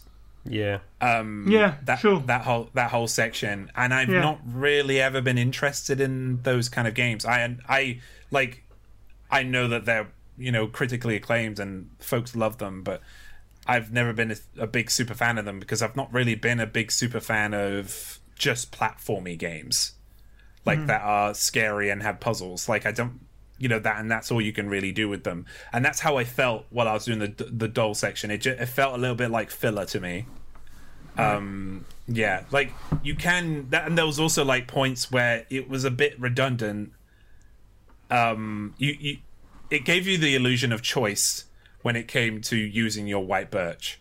Mm. Like, it was like, okay, yeah, you can still use your white birch on this, and you're going to have to, by the way, but we're not going to tell yes. you that. Yeah, yeah true. Right? It, it takes your agency away, and it was kind of meh, uh, a little bit little bit dumb. When when the big Mia popped through the door, that terrified me again, because I thought, oh, God, if I don't look at it... it's a good... But then I soon realized that, no, it's just a patrolling enemy, and I was like, mm. oh, okay. Um, yeah, so it was... It was that was fine. It was fine. It just I think it might speak to folks who have certain fears oh, yes. about dolls more, yeah, yeah uh, than it did with me. Um, but the mannequin section is by far. I think um, I know I'm not the only one here. I think that the mannequins are more terrifying than the baby uh, for me. Um, my reaction to them was, whereas the baby was very bombastic and it was like, and my reaction was so visceral, like. In terms of how it came out, I felt a deep, deep fear of these mannequins. Like it was like a, it was it was in a place I didn't realize. Like I was, I I looked at it and I realized what I had to do, and it was like suddenly, a, it was a different kind of fear. Actually, yeah, I'll say it's a different kind of fear. It is. Than yeah, the baby. It is different, yeah. I, yeah. I don't know I think, how yeah. to describe it, but I yeah. think Kelsey, you said it best when it's like there's something emotionally. Yeah, you know, the whole baby. The baby yeah, thing. The whole baby deal and what that's connected to is, is yeah. yeah it's, I mean, it's very upsetting and traumatizing. But the mannequins are, you know, that's horror movie terrifying. Yeah, yeah. It's, yeah. It was. Oh, it was awful. Um, but yeah, so I, I wouldn't say actually, I wouldn't say any is better than the other. They're just from different, uh, right? For sure, fear, fear stratums if we're using the game's words. Um, Um, in terms of the ending, because I don't think we've spoken about the ending, um, in terms of gameplay, I didn't like the boss fight. Um, yeah. It was, it, again, like the Executioner, it just felt very cookie cutter of, yeah. And I, let me tell you, by the way, guys, the keyboard and mouse controls for that fight are absolutely abysmal. They're terrible. I want if you've got a keyboard in front of you right now, I want you to press on your W A S D keys. Then I want you to press on E at the same time, and then try and press A and D at the same time while you're trying to aim and while you're trying to move forward and backwards. That sounds fine. Like, Mm, it was not. I had to do I had to do that multiple times. The fight was dumb. I did like the aesthetics, but we'll go into that next of yeah. the the entire fight. Um, I really um, I meant like a, a couple of folks mentioned earlier on about the lines. Miranda was saying there were some lines that were very f- throwaway, but there were some lines that were just so. The way, every time she says Eva or Ava, like it rattles my bones. Like Miranda, every time she says that. And there's also a line where she calls Ethan a pest. Yeah, that was and great. It was such a good line. Um, but the rest of it was kind of throwaway. Um, again, I love seeing Miranda anyway. So when I saw her, I was like, oh, fantastic. I love seeing you. But I wish it worked a little bit more, a little bit better for what, you know, what we were. But then it kind of picked up again because I seen Ethan and Ethan was with us and we were running with Ethan. So I was like, oh, forget about all that. Forget about you just picked up a non-metaphysical, physical crystal in a metaphysical world. Um, we're running with our dad now. We're going to get to the end and we're going to win. You know, that's, that's kind of took over. So they did well there. Mm-hmm. Um, yeah. Uh, I don't really have anything else to add. Okay, yeah, cool. I don't know. I've said a lot. Let's. Uh, you've definitely touched on some things that I want to talk about next in terms of So the last thing in terms of Shadow of Rose, because we still have the other bits to get to. I'm sure we obviously have way less to say than we did for this. This is, as we say, the main course. Mm. So we definitely need to at least talk about the way that it looks and sounds, at least to sum it up.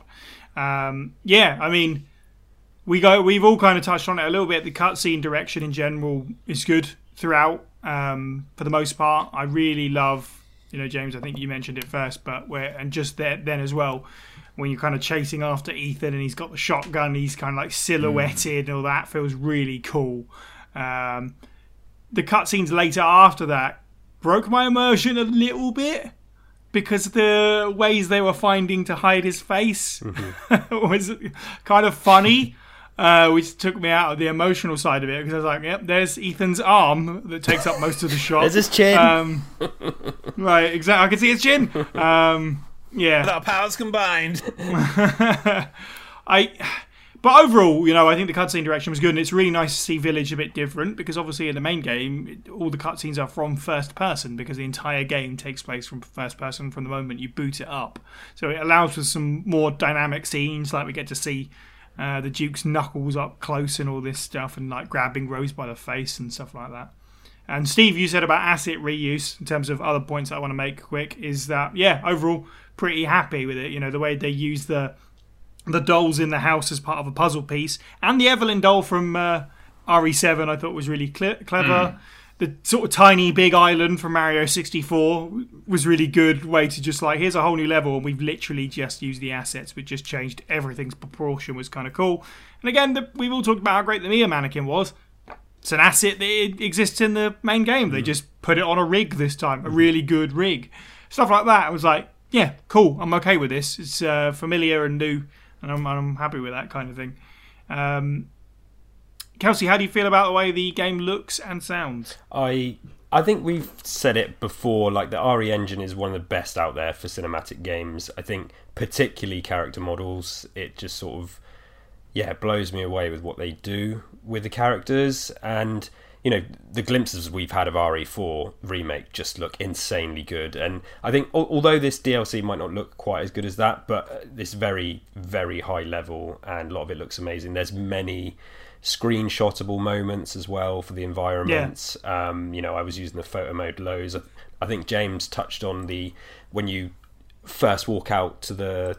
You're up the hill with a village, and you know you see the skyline and stuff like that stuff. Although, yeah. although like mm. I got issues with the story. Like it looks amazing. It's just my you know my jaw dropped. So it's it's mostly first class. I think um, there's you know a, the atmosphere I talked about uh, for the Beneviento house. I think there's there was a little there was a few odd moments which I think might have been the result of turnaround time. And this is another thing James mentioned, which which I saw.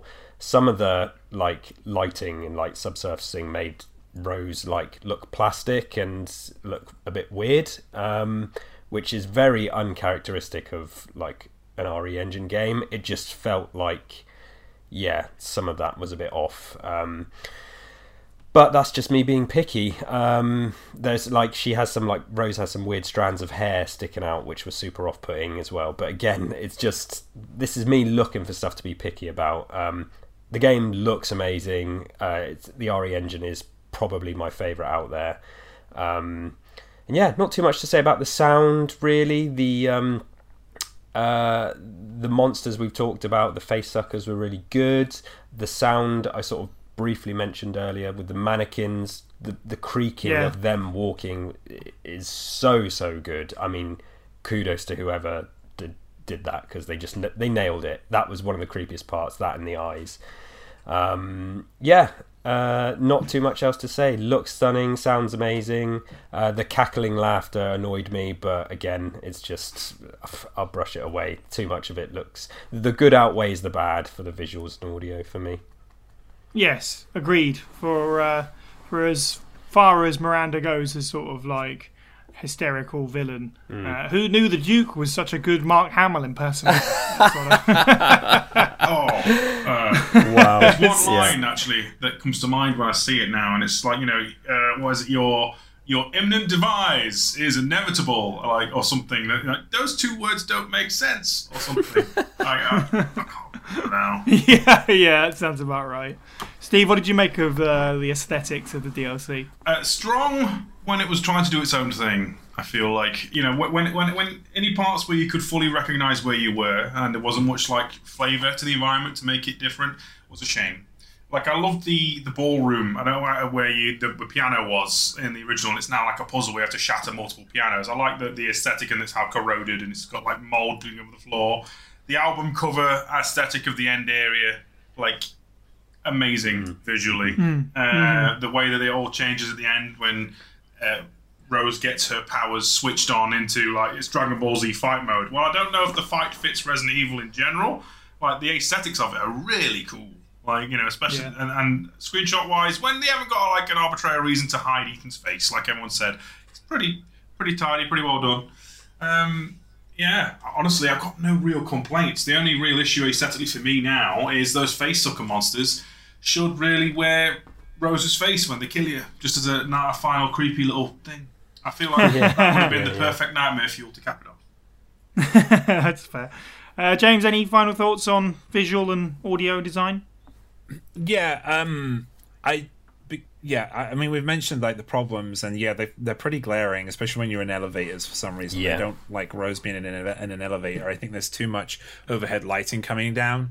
Now, it, I mentioned this during um, the D L C stream that I did, but I think we're in, we're at a point right now graphically with hair where we can make hair look really dope, like in video games, but people don't have the hardware to make it look dope.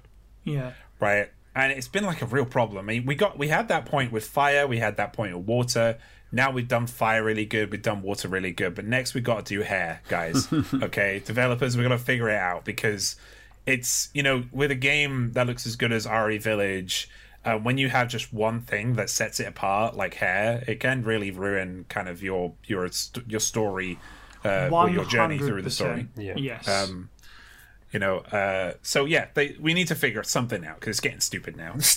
Like, I can look at Rose's face and go, you know, in one light, and she looks, oh, she looks so freaking real, and then I see like glitches in her hair, yeah. you know, clipping through stuff. Um, but uh, I put a note here saying that the best era graphically, and it's because it, it was so dark, Um, was, even though it's my least favorite area, was the dolls section, like the, as Kelsey put it, the uh, Honey I Shrunk the Mia or Honey the I Rose. Shrunk the Rose. um, yeah, section. Like, it looked mm. really good. Yeah. Um, it looked fantastic, um, and it's because they used a darker shade. It's very easy to hide, um, you know, graphical id- uh, errors and glitches when you have a darker uh, shade, which is what they do a lot in horror. Um, Yeah, um, audio, the face eaters, the sound they make when they suck when they're sucking Rose's face, ro- shadows of Rose's faces off, right? Or even when they're sucking Rose's face off, is horrific. Yeah. yeah. Um, and I really hope it's I really hope they're used but built on in future stuff, because they're still terrifying. And every time I I played it four times now, and it's still terrifying every time. I do not want to be caught by these things. They really, they really like. yeah, unnerve me um, when they do when when when they do catch you. Um, other than that, oh yeah, asset reuse. So there, I had a little look around while I was doing my hardcore run. I was going to every room and I was noticing some cool things when it came to asset reuse. So as you're walking around, like, I don't know if you guys felt this, other than a couple of rooms, like the big main hall and stuff, the rooms, all of the rooms, the little rooms you can go to have changed slightly. Yes. Yeah. Um, like, and it, it, when you go into them, they feel similar, but they also feel a bit foreign. And like one big example was, you know, the room where you have to uh, shoot the four or five bells. Mm. In that room is a big one because the far wall where there's normally like a big clock swinging is just a big wall with paintings on it now. Mm. Um, and there is also a window um, where you shoot the fifth bell. Um, that has been completely walled off now. Mm. Um, you know, there's there's a bunch of like little things like that which make it familiar but unfamiliar at the same time. Um, I also love that the way I, I guess it kind of fits into into visual. A lot of the game uh, hedges on you playing the original game, like Village. And that's, you know, of course you're going to be able to do that. But it's nice because it doesn't treat you like an idiot at times. Like, because there's a point where um, there's a point where the game tells you to go to the basement. Right now, to any person that looks at that message, oh, we need to go downstairs. No, you don't go downstairs. You go on the first floor and you go to your right when you're coming out the stairs. Yeah. You have to go that way because that's the first time. And, you know, if you played the game, it's just cool because it's like, it doesn't treat you like a fool. It's like, you know how to get to the basement. Mm. And the reason you know how to get to that basement is because that's the first time you get attacked by the sisters properly. Yeah. Right? And it's like, that is ingrained in your mind. I just found that pretty cool. Um, mm. You know, it, it, there were certain points that didn't treat you like a fool. And then there were points like the cookie cutter fights where it did a little bit. um, but yeah, uh, the... The mannequins were a standout when it comes to audio. The dolls sounded fine. Um, they sounded like they were meant to be scary dolls. It didn't, didn't really, yeah. The sounds of the gore as well. Like, if the dolls caught you and they just stopped stabbing you, it was like, oh, uh, uh, that was pretty cool. Mm. Um, yeah. Uh, other than that, not really got much more to say in terms of audio and visual that other people haven't said. I think actually it's really good. You reminded me, talking of like small details, I didn't write this down, but I at least wanted to make mention of this. Um, when you're talking about stuff that's sort of tucked into rooms, it's interesting. And it kind of plays into what we were saying about how it's... I don't really know where the line is in the house. Is it always Eveline? Is it Angie up to a certain point and then Eveline shows up? Because it kind of feels like it could be Eveline the whole time because it's the same voice actor. For us, obviously, that's something that we can know for sure by like looking at other versions and seeing which voice actors they use. But the whole thing was quite interesting because obviously you come across all these like drawings and stuff, and whether that's on paper or on the walls, which is quite Eveline. And there's a particular moment that I actually avoided this on my first playthrough, didn't even clock it, but on my second, uh, as you're going towards the sort of main room where you would have previously done the mannequin puzzle in the original game, there's a painting of Rose as she is now. She even remarks yeah. on it if you go past it. Um, and then when you come back through that way, and whoever has drawn all over the walls, they've like drawn across her eyes. oh, I never like, noticed that. Yeah, when you come back through, there's just like her eyes are all crossed out and stuff. And I was oh. like, oh, that's really cool. And then the next time, there's no painting at all. Um, it's nice. Yeah, I was like, oh, that's a really neat little thing. Again, which... James, perfect proof. Like, you might not have necessarily seen that, but it's there for you to discover. Yeah. So I it's, love stuff like that. That actually, that just you just reminded me as well. Like, that is another reuse of assets, but not even in Village. That's a reuse of assets in R E seven. It might like, well be the same and, drawings. Who knows? Yeah, because it's like I as I was going through there, I was like, I didn't verbally say it, but I was thinking, I recognize these drawings in my head. I'm thinking the game's trying to tell me that these are dr- Rose's drawings, but they no. I can't mm.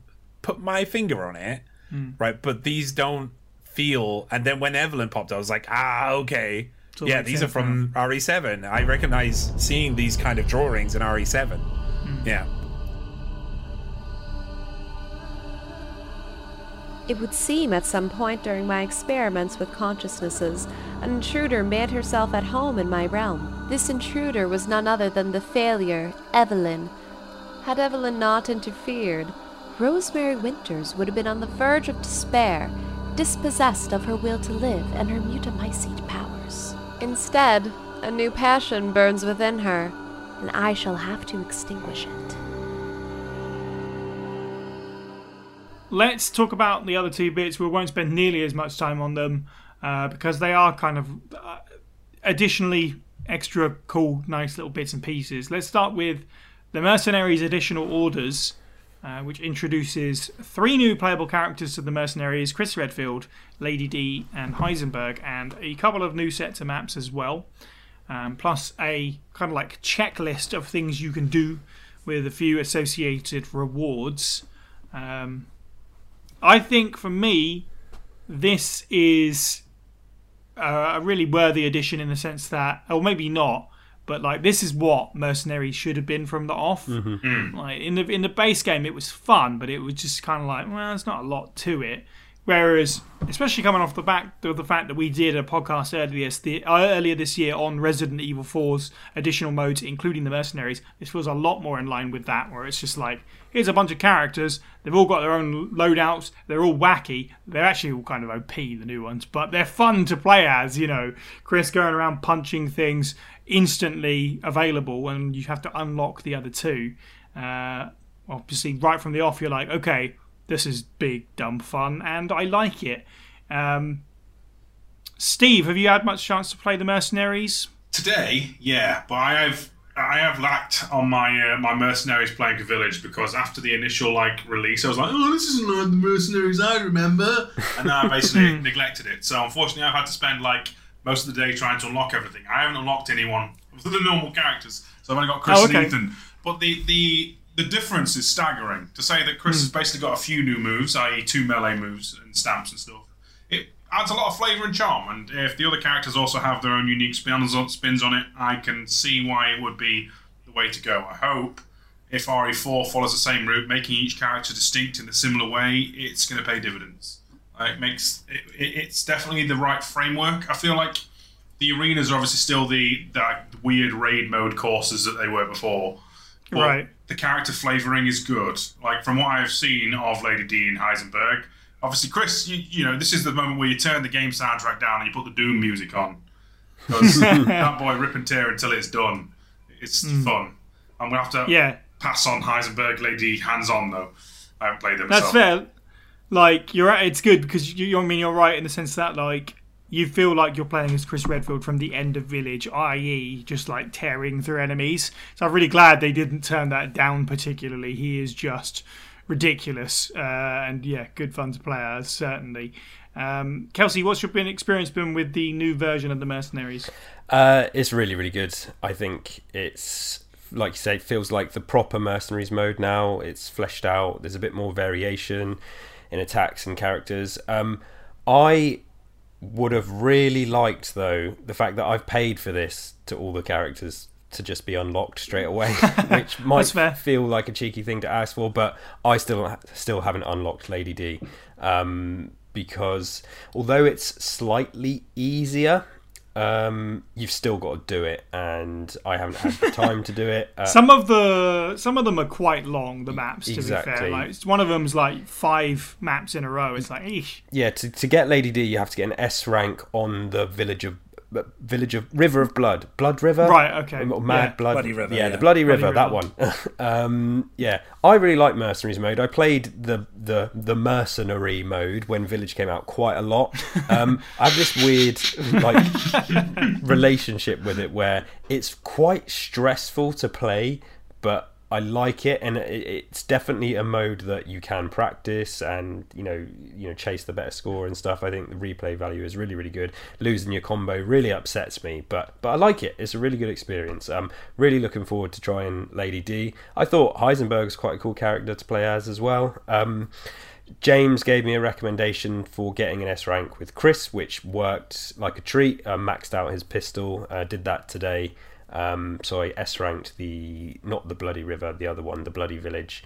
Um, mm. Yeah, it's really, really good. Very pleased with this. I mean, I don't want to sound spoiled, but it's like, oh, it'd be nice if there was a couple of other characters on the way, but, you know, as, as well, because I just feel like as a mode, you know, they could do so much more. And I don't know if, if it was Steve that mentioned this, but with Resident Evil four Remake coming out, could this just be the base Mercenaries mode now, and they yeah. just port everything over from Remake four and add to it? Because, yeah, we could have a Mercenaries mode forever now. Why not? Yeah, I mean, it's interesting to think about. I yeah, the only thing about it for me is, like, the maps are uh, kind of samey, like, throughout.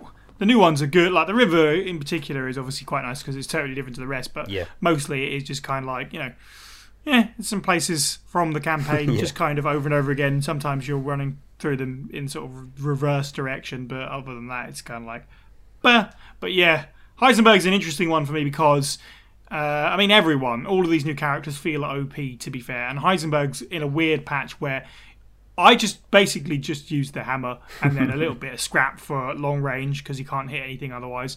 Maybe the odd sold-out jet. But, like, he's got this weird, like, magnetic field, and I was like, I don't find myself ever using it. I don't need it. The hammer just cleaves through everything. And I find Lady D to be similar in that she's just ridiculous. All of these characters just mow through enemies. James, what's your uh, experience been with the mercenaries, and, as you put it, like, the gremlin sounds of Lady D? so so I think this game and this, like, I think Gold Edition is worth it purely to hear Maggie Robertson scream like a gremlin. It is um, fun. When, when she gets her thrill meter to the max, it's so funny and so, ah, it feels so good. Um, however, I have some critical things to say um, when you go into the more hardcore. I got S S rank on the first hardcore new map, and I got triple S on the second yesterday. And no, don't play Lady D or Heisenberg on them. Just play Chris. Okay. Like, because the problem that you've got is that everything hits so hard in hardcore that, mm. like, if you are playing Lady D or you're playing Heisenberg, which are predominantly melee characters, yeah, right, then you're you're you're probably going to die fairly quickly unless you mm. get, like, the adrenaline or something like that, which gives you H P with every attack and things like that. Like, you could probably have some fun with that. But I'm not to say I didn't use melee attacks with Chris, because I did use straight jab. It was mainly only using straight jab on big creatures. Um. Yeah, but Chris is, I think, Chris is by and far the most O P character um, in additional orders, just because of that. Like, the other two are very fun, and they're, you know, and I would have liked it if, this is going to sound wild, I, I would have liked it if you completed, like, S rank or double S or whatever with those characters. I would have liked it if then you could play the main game as them. Right, or Chris I don't or think that would work, but it would be fun. It, yeah, make maybe make Lady D slightly smaller or something. I don't know, but it just would have been it just would have been fun. Like, because the problem with this D L C and this Gold Edition is that it's clearly meant to be for, like, to bring new people into the game. Because mm. I literally find no use about the things that I've unlocked. Like, if you complete, um, like if you get at least twenty-five S ranks or something, like, you unlock uh, quote special customizations, which are these passive bonuses to your guns. That's in the main All, campaign. Yeah, that's in the story mode. Yeah. Um, and that's every gun other than special guns. So Chris's guns and, like, the, the ones you unlock, like the stake and the P Z hand cannon and stuff like that. Mm. Um, yeah, everything else gets, like, a little passive uh, thing. Um, like the shotgun, like the M seventeen, the M nineteen seventeen gets um, a point blank passive, um, which does more damage the closer you are to something. Um, like, the grenade launcher gets a, a wider um, A O E area of effect. Mm. Um, it also seems to fire straighter, I feel like. Um, and, like, the the M- the V sixty-one fires faster. You know, they get, like, but that's useless to me. Yeah. Because I've completed the game. I've one hundred percented it now. I, you know, so it's it's there for folks who want an easier time getting hardcore in, you know, right, uh, and Village of Shadows. Going to, and stuff. Yeah, exactly. Yeah, that's what I was about you to know. say. So mm. it, the, the Gold Edition is mainly for newer players, which is fine. You know, I just, it would have been nice to have these things from the off, uh, more customizations. But as Kelsey said, I honestly think that they're just testing ground here, and they're just mm. mounting a foundation to what R E four is going to become, which is why they haven't put too much work into um, Mercenaries itself. Uh, in terms of the maps, they're fine. Like, they, that you were saying earlier on, they take too long. Like, there's literally one map in, like, the second map of the new ones uh, bloody, bloody, no, bloody river. Is it? Yeah, bloody river. Yeah, so um, two, I think, isn't it? There's one. No, no, there's a. Uh, there's like four maps. Oh, okay. But but but there's one that has a hundred enemies on it. Like oh, and yeah. It's like, holy. But if you do well with the other two, and I'm going to tell a little trick here, if you do well with the other t- the other two or the other three, how many ever it is, right? Then by the time you've got about twenty-five, thirty enemies killed, you've you've got your triple S. Like it's a bit silly. Mm. Um, now the trick um, is. Uh, on hardcore, I don't know why they did. Maybe because they were like, ah, oh, just had a little bit of fun. They give you a, f- they give you this like super powered dragoon. With every bullet, it does five hundred damage. To put into perspective, the the average dragoon does one hundred ten. That is weird, right? Rip and tear, so, and they Chris, give you, rip and tear. And, yeah, exactly. And they give you they give you this dragoon that you can buy for twenty-five grand. Right, that I mean, it has limited ammo, right? So basically, what your tactic is is use your use your pistol on your small enemies, and then just use, use the dragoon on the like the Varkalak or the jets or whatever, right? And just mince through stuff. You get it easy. It's not even hardcore when you get that thing. It's just easy core right, at that point. um, yeah, I, I, I, I mean, I'm just going to echo everybody else. Said we should have got this right at the beginning. Mm, yeah. Um, and I would have had way more fun with mercenaries. I mean, I did have fun anyway, but yeah, it could have been it could have been something more. Mm. Well, talking of uh, fresh playthroughs and people that might be coming to the game for the first time, I think that might also be accurate for the final piece of this puzzle, which is the third-person perspective. Um, if you're not interested in playing through the campaign again, this will have really no use for you, but obviously it's an entrance point for a lot of people who haven't been able to play the game before for accessibility reasons and stuff like that. And I think before we even really get into necessarily what we think of how it feels, I think we can probably all be in agreement that this is just good that it exists for that reason. Um, and also something that personally I didn't think was really ever going to happen. There was a lot of talk where it's like, oh, add the add a third-person mode to this first-person game. And maybe I was too harsh to kind of like, psh, you know, shrug that off. You know, it's been directed this way for a reason. It's probably not going to happen. Offering multiple perspectives must be really hard work for, you know, the way you want to direct your game. And I don't know, it just, it, it really... It seemed like a big challenge, and they have Capcom's devs have described this as basically like making a whole new game, which I guess kind of like makes sense. Um, I was overall a big fan of this. I won't necessarily get into my specifics uh, right away, but James, what did you have you played through? You know, outside of Shadows of Rose, but have you played through the campaign at all in third person? Yeah, I, I did some game, uh, gun testing, and I did a full playthrough, right? Um, in third person, and it's it's fine. Yeah, it's good. Like it's it's like I, I I remember it being announced, and I remember a lot of people on Twitter like getting up in arms about it. Like, mm. and then when they played it, they're getting up in arms about it, about it being a little bit um, chunky and like a little bit like you know clunky at some points is what I meant to say, not chunky. Chunky. Um, that's what the ju- the Duke is. Um, but yeah, it, it's not though. Like I, I feel like the way it like transitions from Ethan's eyes to cutscenes and stuff like is is kind of cool. Um, you also get to see some like extra. You get to see extra content because you get to see the rather than the uh, lichens like just. You know, you zooming in and seeing the lichens chomp on your neck, you get to see them chomping on your neck from a third person perspective, mm. um, as well as like other stuff as well, you know, other animations. They've really uh, done a lot of work with a third person, and we did need it. Um, and I will be, I'll be really, really happy with Capcom if they build this into future Resident Evils. It needs to be a choice that people can have. Um, you know, for accessibility reasons, you we want more people to play these games, right? So you create create more modes so people can play them. Like there's people, guys, there's people who are fans of the Resident Evil series and have been for like, like a couple of decades, and they haven't even played R E seven because yeah. It doesn't have first person. And you know, they keep hearing from people, you know, they keep hearing from people, oh, R E seven is the best thing that's happened since the trilogy, and they can't play it because they get motion sickness, and you know, or they get, you know, or they have other problems, mm-hmm. you know, um, while while playing, you know, they can't immerse themselves into a first-person experience, which is, I completely understand that. You know, I've, you know, if people have, if people have like uh, criticism, crit- criticisms like that, which aren't really, which aren't hugely detrimental to the game itself. Um, it should be listened to, and Capcom have done that.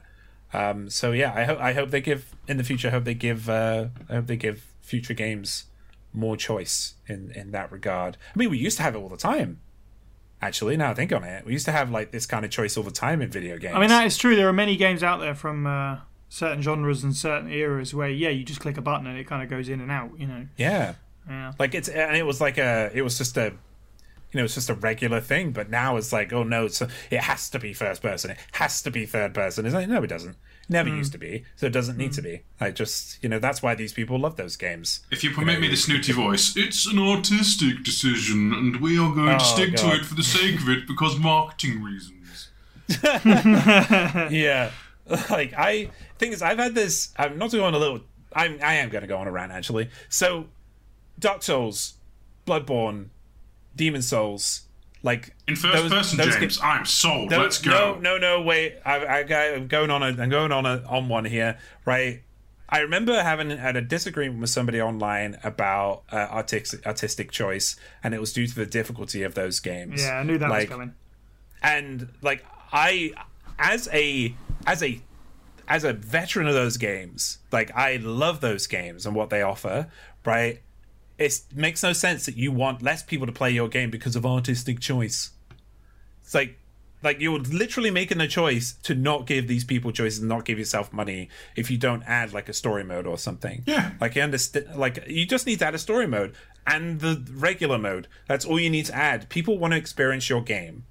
Like, and it goes the same with R E. Like, let people experience your game. Let people experience your game how they want to play it. And if you, and we have the capabilities, Capcom has the money, so let, No, let, let it happen. I mean, with some of those games, not to get completely off track, but like if someone gave me like a tourist version of Bloodborne where I could just admire the aesthetics and wander mm. around, and so, right. soak in the ambiance of a cursed Yharnam, I'd be for that. Yeah. Like a like a creative mode in Minecraft, mm. you know, where you can just float around and look at stuff. Like, in fact, more games should have that. But I think developers are probably a little bit scared of that, even though we have third-party programs that do it already. mm. I think you're right, though. Get to, like, to to get to the fine point of it, as you say. Hopefully, uh, this becomes something that Capcom can. Now that they've done it, they can consider it for a future game, and it might not be Remake four, but it might be Resident Evil nine or something like that. Certainly, mm. like you know, the, the fact that it's an option now is is good. Certainly, uh, Kelsey, how did you feel about the third person inclusion? Have you had a chance to play at all yet? Yeah, I played it for a couple of hours. Um, works great. Like I think. Any sort of opinion I have on it is just overridden by, like you said, the kind of unbelievable fact that it exists, that they did yeah. do it. And it's amazing that it exists, you know. I'm so glad it does. Um, it works great. I think from a technical standpoint, it's definitely more difficult to go from a game that was rendered in first person back to third person, because first person allows you to hide loads of stuff. You know, like if you watch tear aparts, you'll see that legs are missing and arms are missing and stuff, because you don't ever need to see this stuff in first person. Mm. So they probably had a bit more work to do, but you know, that's just neither here nor there really. Like that's part of the process. I'm sure they've opened up uh the game to loads more people by doing this. It's amazing that it exists, and yeah, I, nothing else really to say. It work, works great. Liked it. Mm. Yeah, you know, I, I I played through the entire game uh once with it, and I'll probably do it again uh, for one specific reason. Yeah, but overall, shockingly, it feels right to me. Mm. Not like in a way that it's like this is the way that it always was. Like you can tell that this is the other mode, partly because of that sort of like. You know, zapping in and out of Ethan's eyes with the cutscenes, but doesn't feel like a lacking mode at all. I enjoyed it quite a lot like this. It changes up the combat in interesting ways for someone who's played through Village multiple times. Um, spatial awareness is definitely a thing now and makes you, I don't know, it just makes you approach combat differently. You can dodge more And it actually, for me specifically, made the knife more viable because I could kind of see more around me and I knew yeah. when to move back a little bit easier, which I always struggled with in first person. So maybe I can finally do that knife run Ooh. challenge, which is the last thing I've got to do. Uh, so that was nice. There are no major changes to the game at all. The only bit is that the tank part is in first person still, which I kind of understand. That will be that. I mean, I think it is possible to have done that in third person. It's a shame that it didn't, but I can also see that that would have been a whole other set of challenges. But uh, yeah, the, once you get out of the, the tank with uh, the Heisenberg boss fight, it goes immediately back into third person, as it should. Uh, Steve, have you had a chance to play through third person at all? Yeah, but perhaps why I'm lacking in Mercenaries mode experiences, because I've been basically just going through the main campaign again.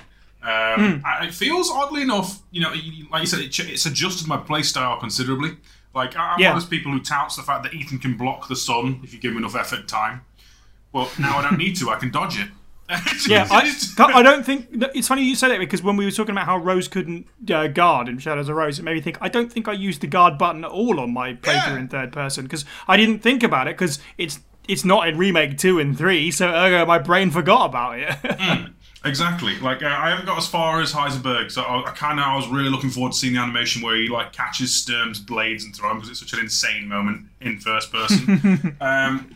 We've already spoken about the, the, the switching back and forth from first to third in cutscene-wise. I understand why it's there, because you have to redo the entire frigging cutscene, and that's like dev time and money that's just not worth being spent.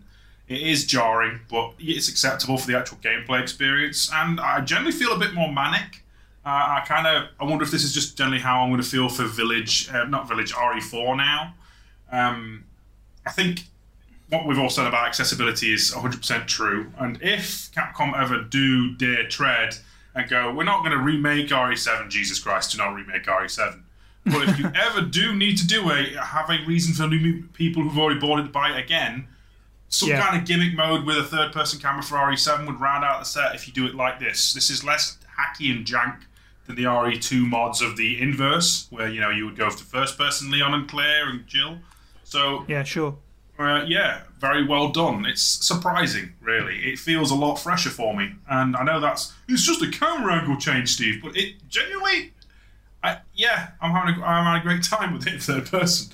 Um, cool. All right, fantastic. Okay, so let's uh, let's wrap it up. Let's give our conclusions on Shadows of Rose. What did you think of it as an overall package? Let's try and keep it spoiler for three for the people that might have skipped the vast majority of this podcast and just listened to the Mercenaries and uh, third person. But what do we think of it as a D L C package? Uh, did we think it's a, a worthy addition to Village, so on and so forth? Uh, Steve, why don't we start with you? What's your final thoughts? Uh, genuinely, it's... It's a complicated mixed bag, but mostly enjoyable. I think my main issues with it come purely from a narrative that is far-flung and removed from the core Resident Evil narrative anyway. It's like sixteen-odd years in the future, centered entirely around that. So yeah. if if the narrative issues were completely swept away, it's perfectly fine. Like I, I think it's probably the most sizable bit of content. I mean, if this was... of another era like R E seven, it would have been like several different bits put together, which this does feel yeah. like in a way, but for what you get, it's really it's enjoyable, it's sizable. Mercenaries is going to probably be where you spend most of your time, if not uh, welcome to your first time playing Village. Now it's in third person. They did a really good job excluding the cutscene switching, but you're going to have to greet you there. I can't talk more mm. about Shadows of Rose because spoilers, uh, but it's okay. The horror atmosphere is really strong. I feel like if Capcom finally wants to bite the bullet and do a new Haunting Ground, they have the framework now. yeah. Uh, cool. Uh, Kelsey, what are your final thoughts on uh, the Winter's Expansion? Uh, I think, despite like my criticisms, it's it, it's awesome. Like, it's a great expansion. It's completely worth the money. The I think you know the package you get with the D L C is incredibly good value. The production standard is really high. I think the replay value of Mercenaries mode is fantastic. Um, and yeah, just my issues were with, like Steve, just with the story. Um, you know, it bent the shark a bit too much for me. Um, felt like I wasn't really playing a Resident Evil game, but it's just a personal thing. Um, you know, what was there functioned perfectly well as a game. Um, mm. I know I sort of said earlier that I probably wouldn't play it again, but this conversation's definitely brought me round, and I'll I'll go and play it again. I need to get the the hardcore achievement anyway, so um, yeah, as an experience, there's loads to take from it. It's a really substantial D L C. Um, story's not the direction I want Resident Evil to go, but you know, wow, wow, that's just me. Um, like third-person mode is great as well, and I think, you know, if Last of Us can get remade, then Capcom can add third-person to Resident Evil seven. So let's make that happen. Uh, yeah, uh, definitely play it. It's it's really good. It's worth the money. Um, issues with the story, but I I enjoyed my experience of the D L C. Yeah, I'm in agreement with both you guys, certainly. Even, again, I also have issues with some of the story direction, but as I said, I could sort of forgive it because it's its own little pocket thing, and, you know, I expect that uh, it's going to stay that way, potentially. I guess we'll see. But uh, as an experience, despite the fact that I ragged on the narrative, um, but as a, as a complete experience, I did enjoy Shadows of Rose. Um, that is a worthy sort of core part of the experience, and it's kind of funny because, you know, we had a lot of praise for R E seven's D L C, which did a lot of different things and tried out a lot of stuff. And this is a similar level for me if I was doing a sort of tear death experience for D L C, and that's a brilliant idea, so I write yeah. that one down. um, I think that it's it it's just as good, but in it's different ways, where it's there's a lot of like...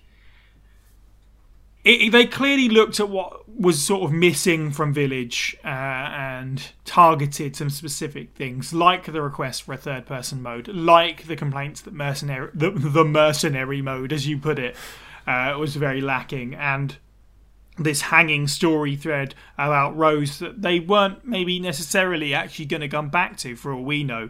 Um, so they've definitely approached it, I think, in the right way. And yeah, it's a, it's a worthy package indeed. I'm very happy with it. James, final thoughts? Oh, um, we've arrived. Um, I, I put down in my notes, as I like, is is it the D L C we needed? No. Is it the D L C we wanted? Also, kind of no.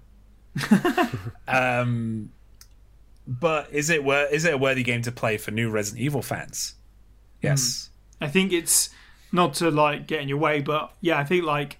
Village Gold Edition, uh, you know, when they're like, this is the complete edition. It feels yeah. like the complete edition, right? Like, if you're going to pick up yeah. Village and you haven't before, you'd be silly not to get this version. Mm. Yep, yep, definitely. It is, um, yeah. For a new, like, in fact, I, just because of what experience and the new stuff you get, like, I am even more inclined to recommend this game to people now. Mm. Um, you know, new people to the game, even people who don't know Resident Evil. I feel like they, you could play this game absolutely, um, um, and it not it stand alone. Like, I think that's kind of a strength with all Resident Evils, to be honest, that you could do that with any Resident Evil, um, and even with the D L C, um, you could play it on its own and kind of have a good idea about what's happening. Yeah, there's only um, a couple things there to like R E seven that would be confusing, but I guess you can take that as like, well, clearly I need to explore. Exactly. It, series, it, so. Yeah, it like it, it it it wants you to explore more. It wants you to learn more. Hmm. Uh, yeah, it's it's it's really not what we all wanted as a D L C. We we wanted, um, even though we don't like it very much, we wanted Ada Wong. Um, we, um, I wanted more information about the Lords. Right. I wanted more information about the Megamycete. Um, we did get some information. Um, but yeah, it's it's definitely a worthy play. I've put um, additional hours. I put, I think it's about twelve hours into this into this D L C, mm. like, including the mercenaries, including third person, and including the D L C uh, so far. Um, mm. The D L C, the you know, it all cost me fifteen pounds. So it's almost paid for itself. So if we're going to think of it that way, it's yeah, yeah kind of. But again, you got to remember that I have completed everything. I've done everything, um, and I've also, you know, in the base game, I've got over a hundred hours in it. So mm. it's definitely worth it if you look at it in that regard. Mm. I think you're right. Yeah, it depends on obviously what you're looking to get out of it. If you're not going to play through the campaign again, third person mode probably isn't going to do anything for you because you're not going to play through right. the game. If you're not interested in the mercenaries, then you're probably Not going to get anything out of that, which just leaves Shadows of Rose, which again, controversial perhaps storyline-wise and maybe even gameplay-wise. But uh, yeah, as long as you know what you're getting yourself into, as you said, James, quite rightfully, as a new, as someone coming to Resident Evil Village for the first time, uh, this is yeah the complete version certainly. Well. Nothing else remains for me but to thank our contributors, our Patreons and our listeners. Join the First Aid Spray Discord server to become part of our community and hear the show early and unedited, and don't forget to follow us on Twitter, Facebook, Instagram, YouTube, TikTok, et cetera. All of these links and all of our content can be found at f a spray pod dot com. You can listen to the podcast live on YouTube, Spotify, iTunes and all good podcasting apps, and if you like what you hear, please do leave us a review where you can and spread the good word. Don't forget you can support the show by picking up some merchandise or at patreon dot com forward slash F A Spray Pod for as little as one dollar a month. On our next episode, we conclude our year the same way we always do, with all the fun and goodwill of the quiz. Controversy, confusion, and a chase for the crown will ensue in Trivia Challenge Round four. Thank you to the panel. You can follow all of the Pueblo people individually. I'm at Siniac underscore one two three. Steve is at F B. Steve was taken. James is at Moist Owlets O F F. And Kelsey is at K underscore D underscore B underscore. And finally, thank you for listening and have a good week.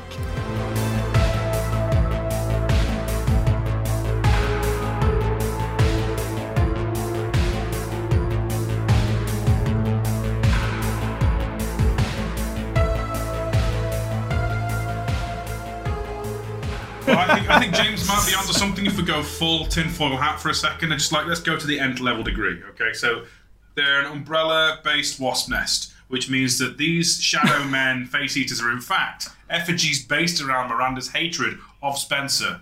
There we go. I like it. Yeah, also, let us not forget the importance of the word nest yes. in the R E yes. engine. That's, this is the real Nest three, except yeah. it's a wasp nest. Yeah. R E nine is going to be nothing but wasp enemies. Everyone get the newspapers out. Yeah.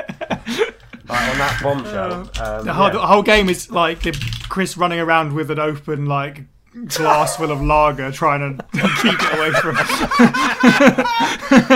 He's at a picnic. There's wasps everywhere. It's a nightmare.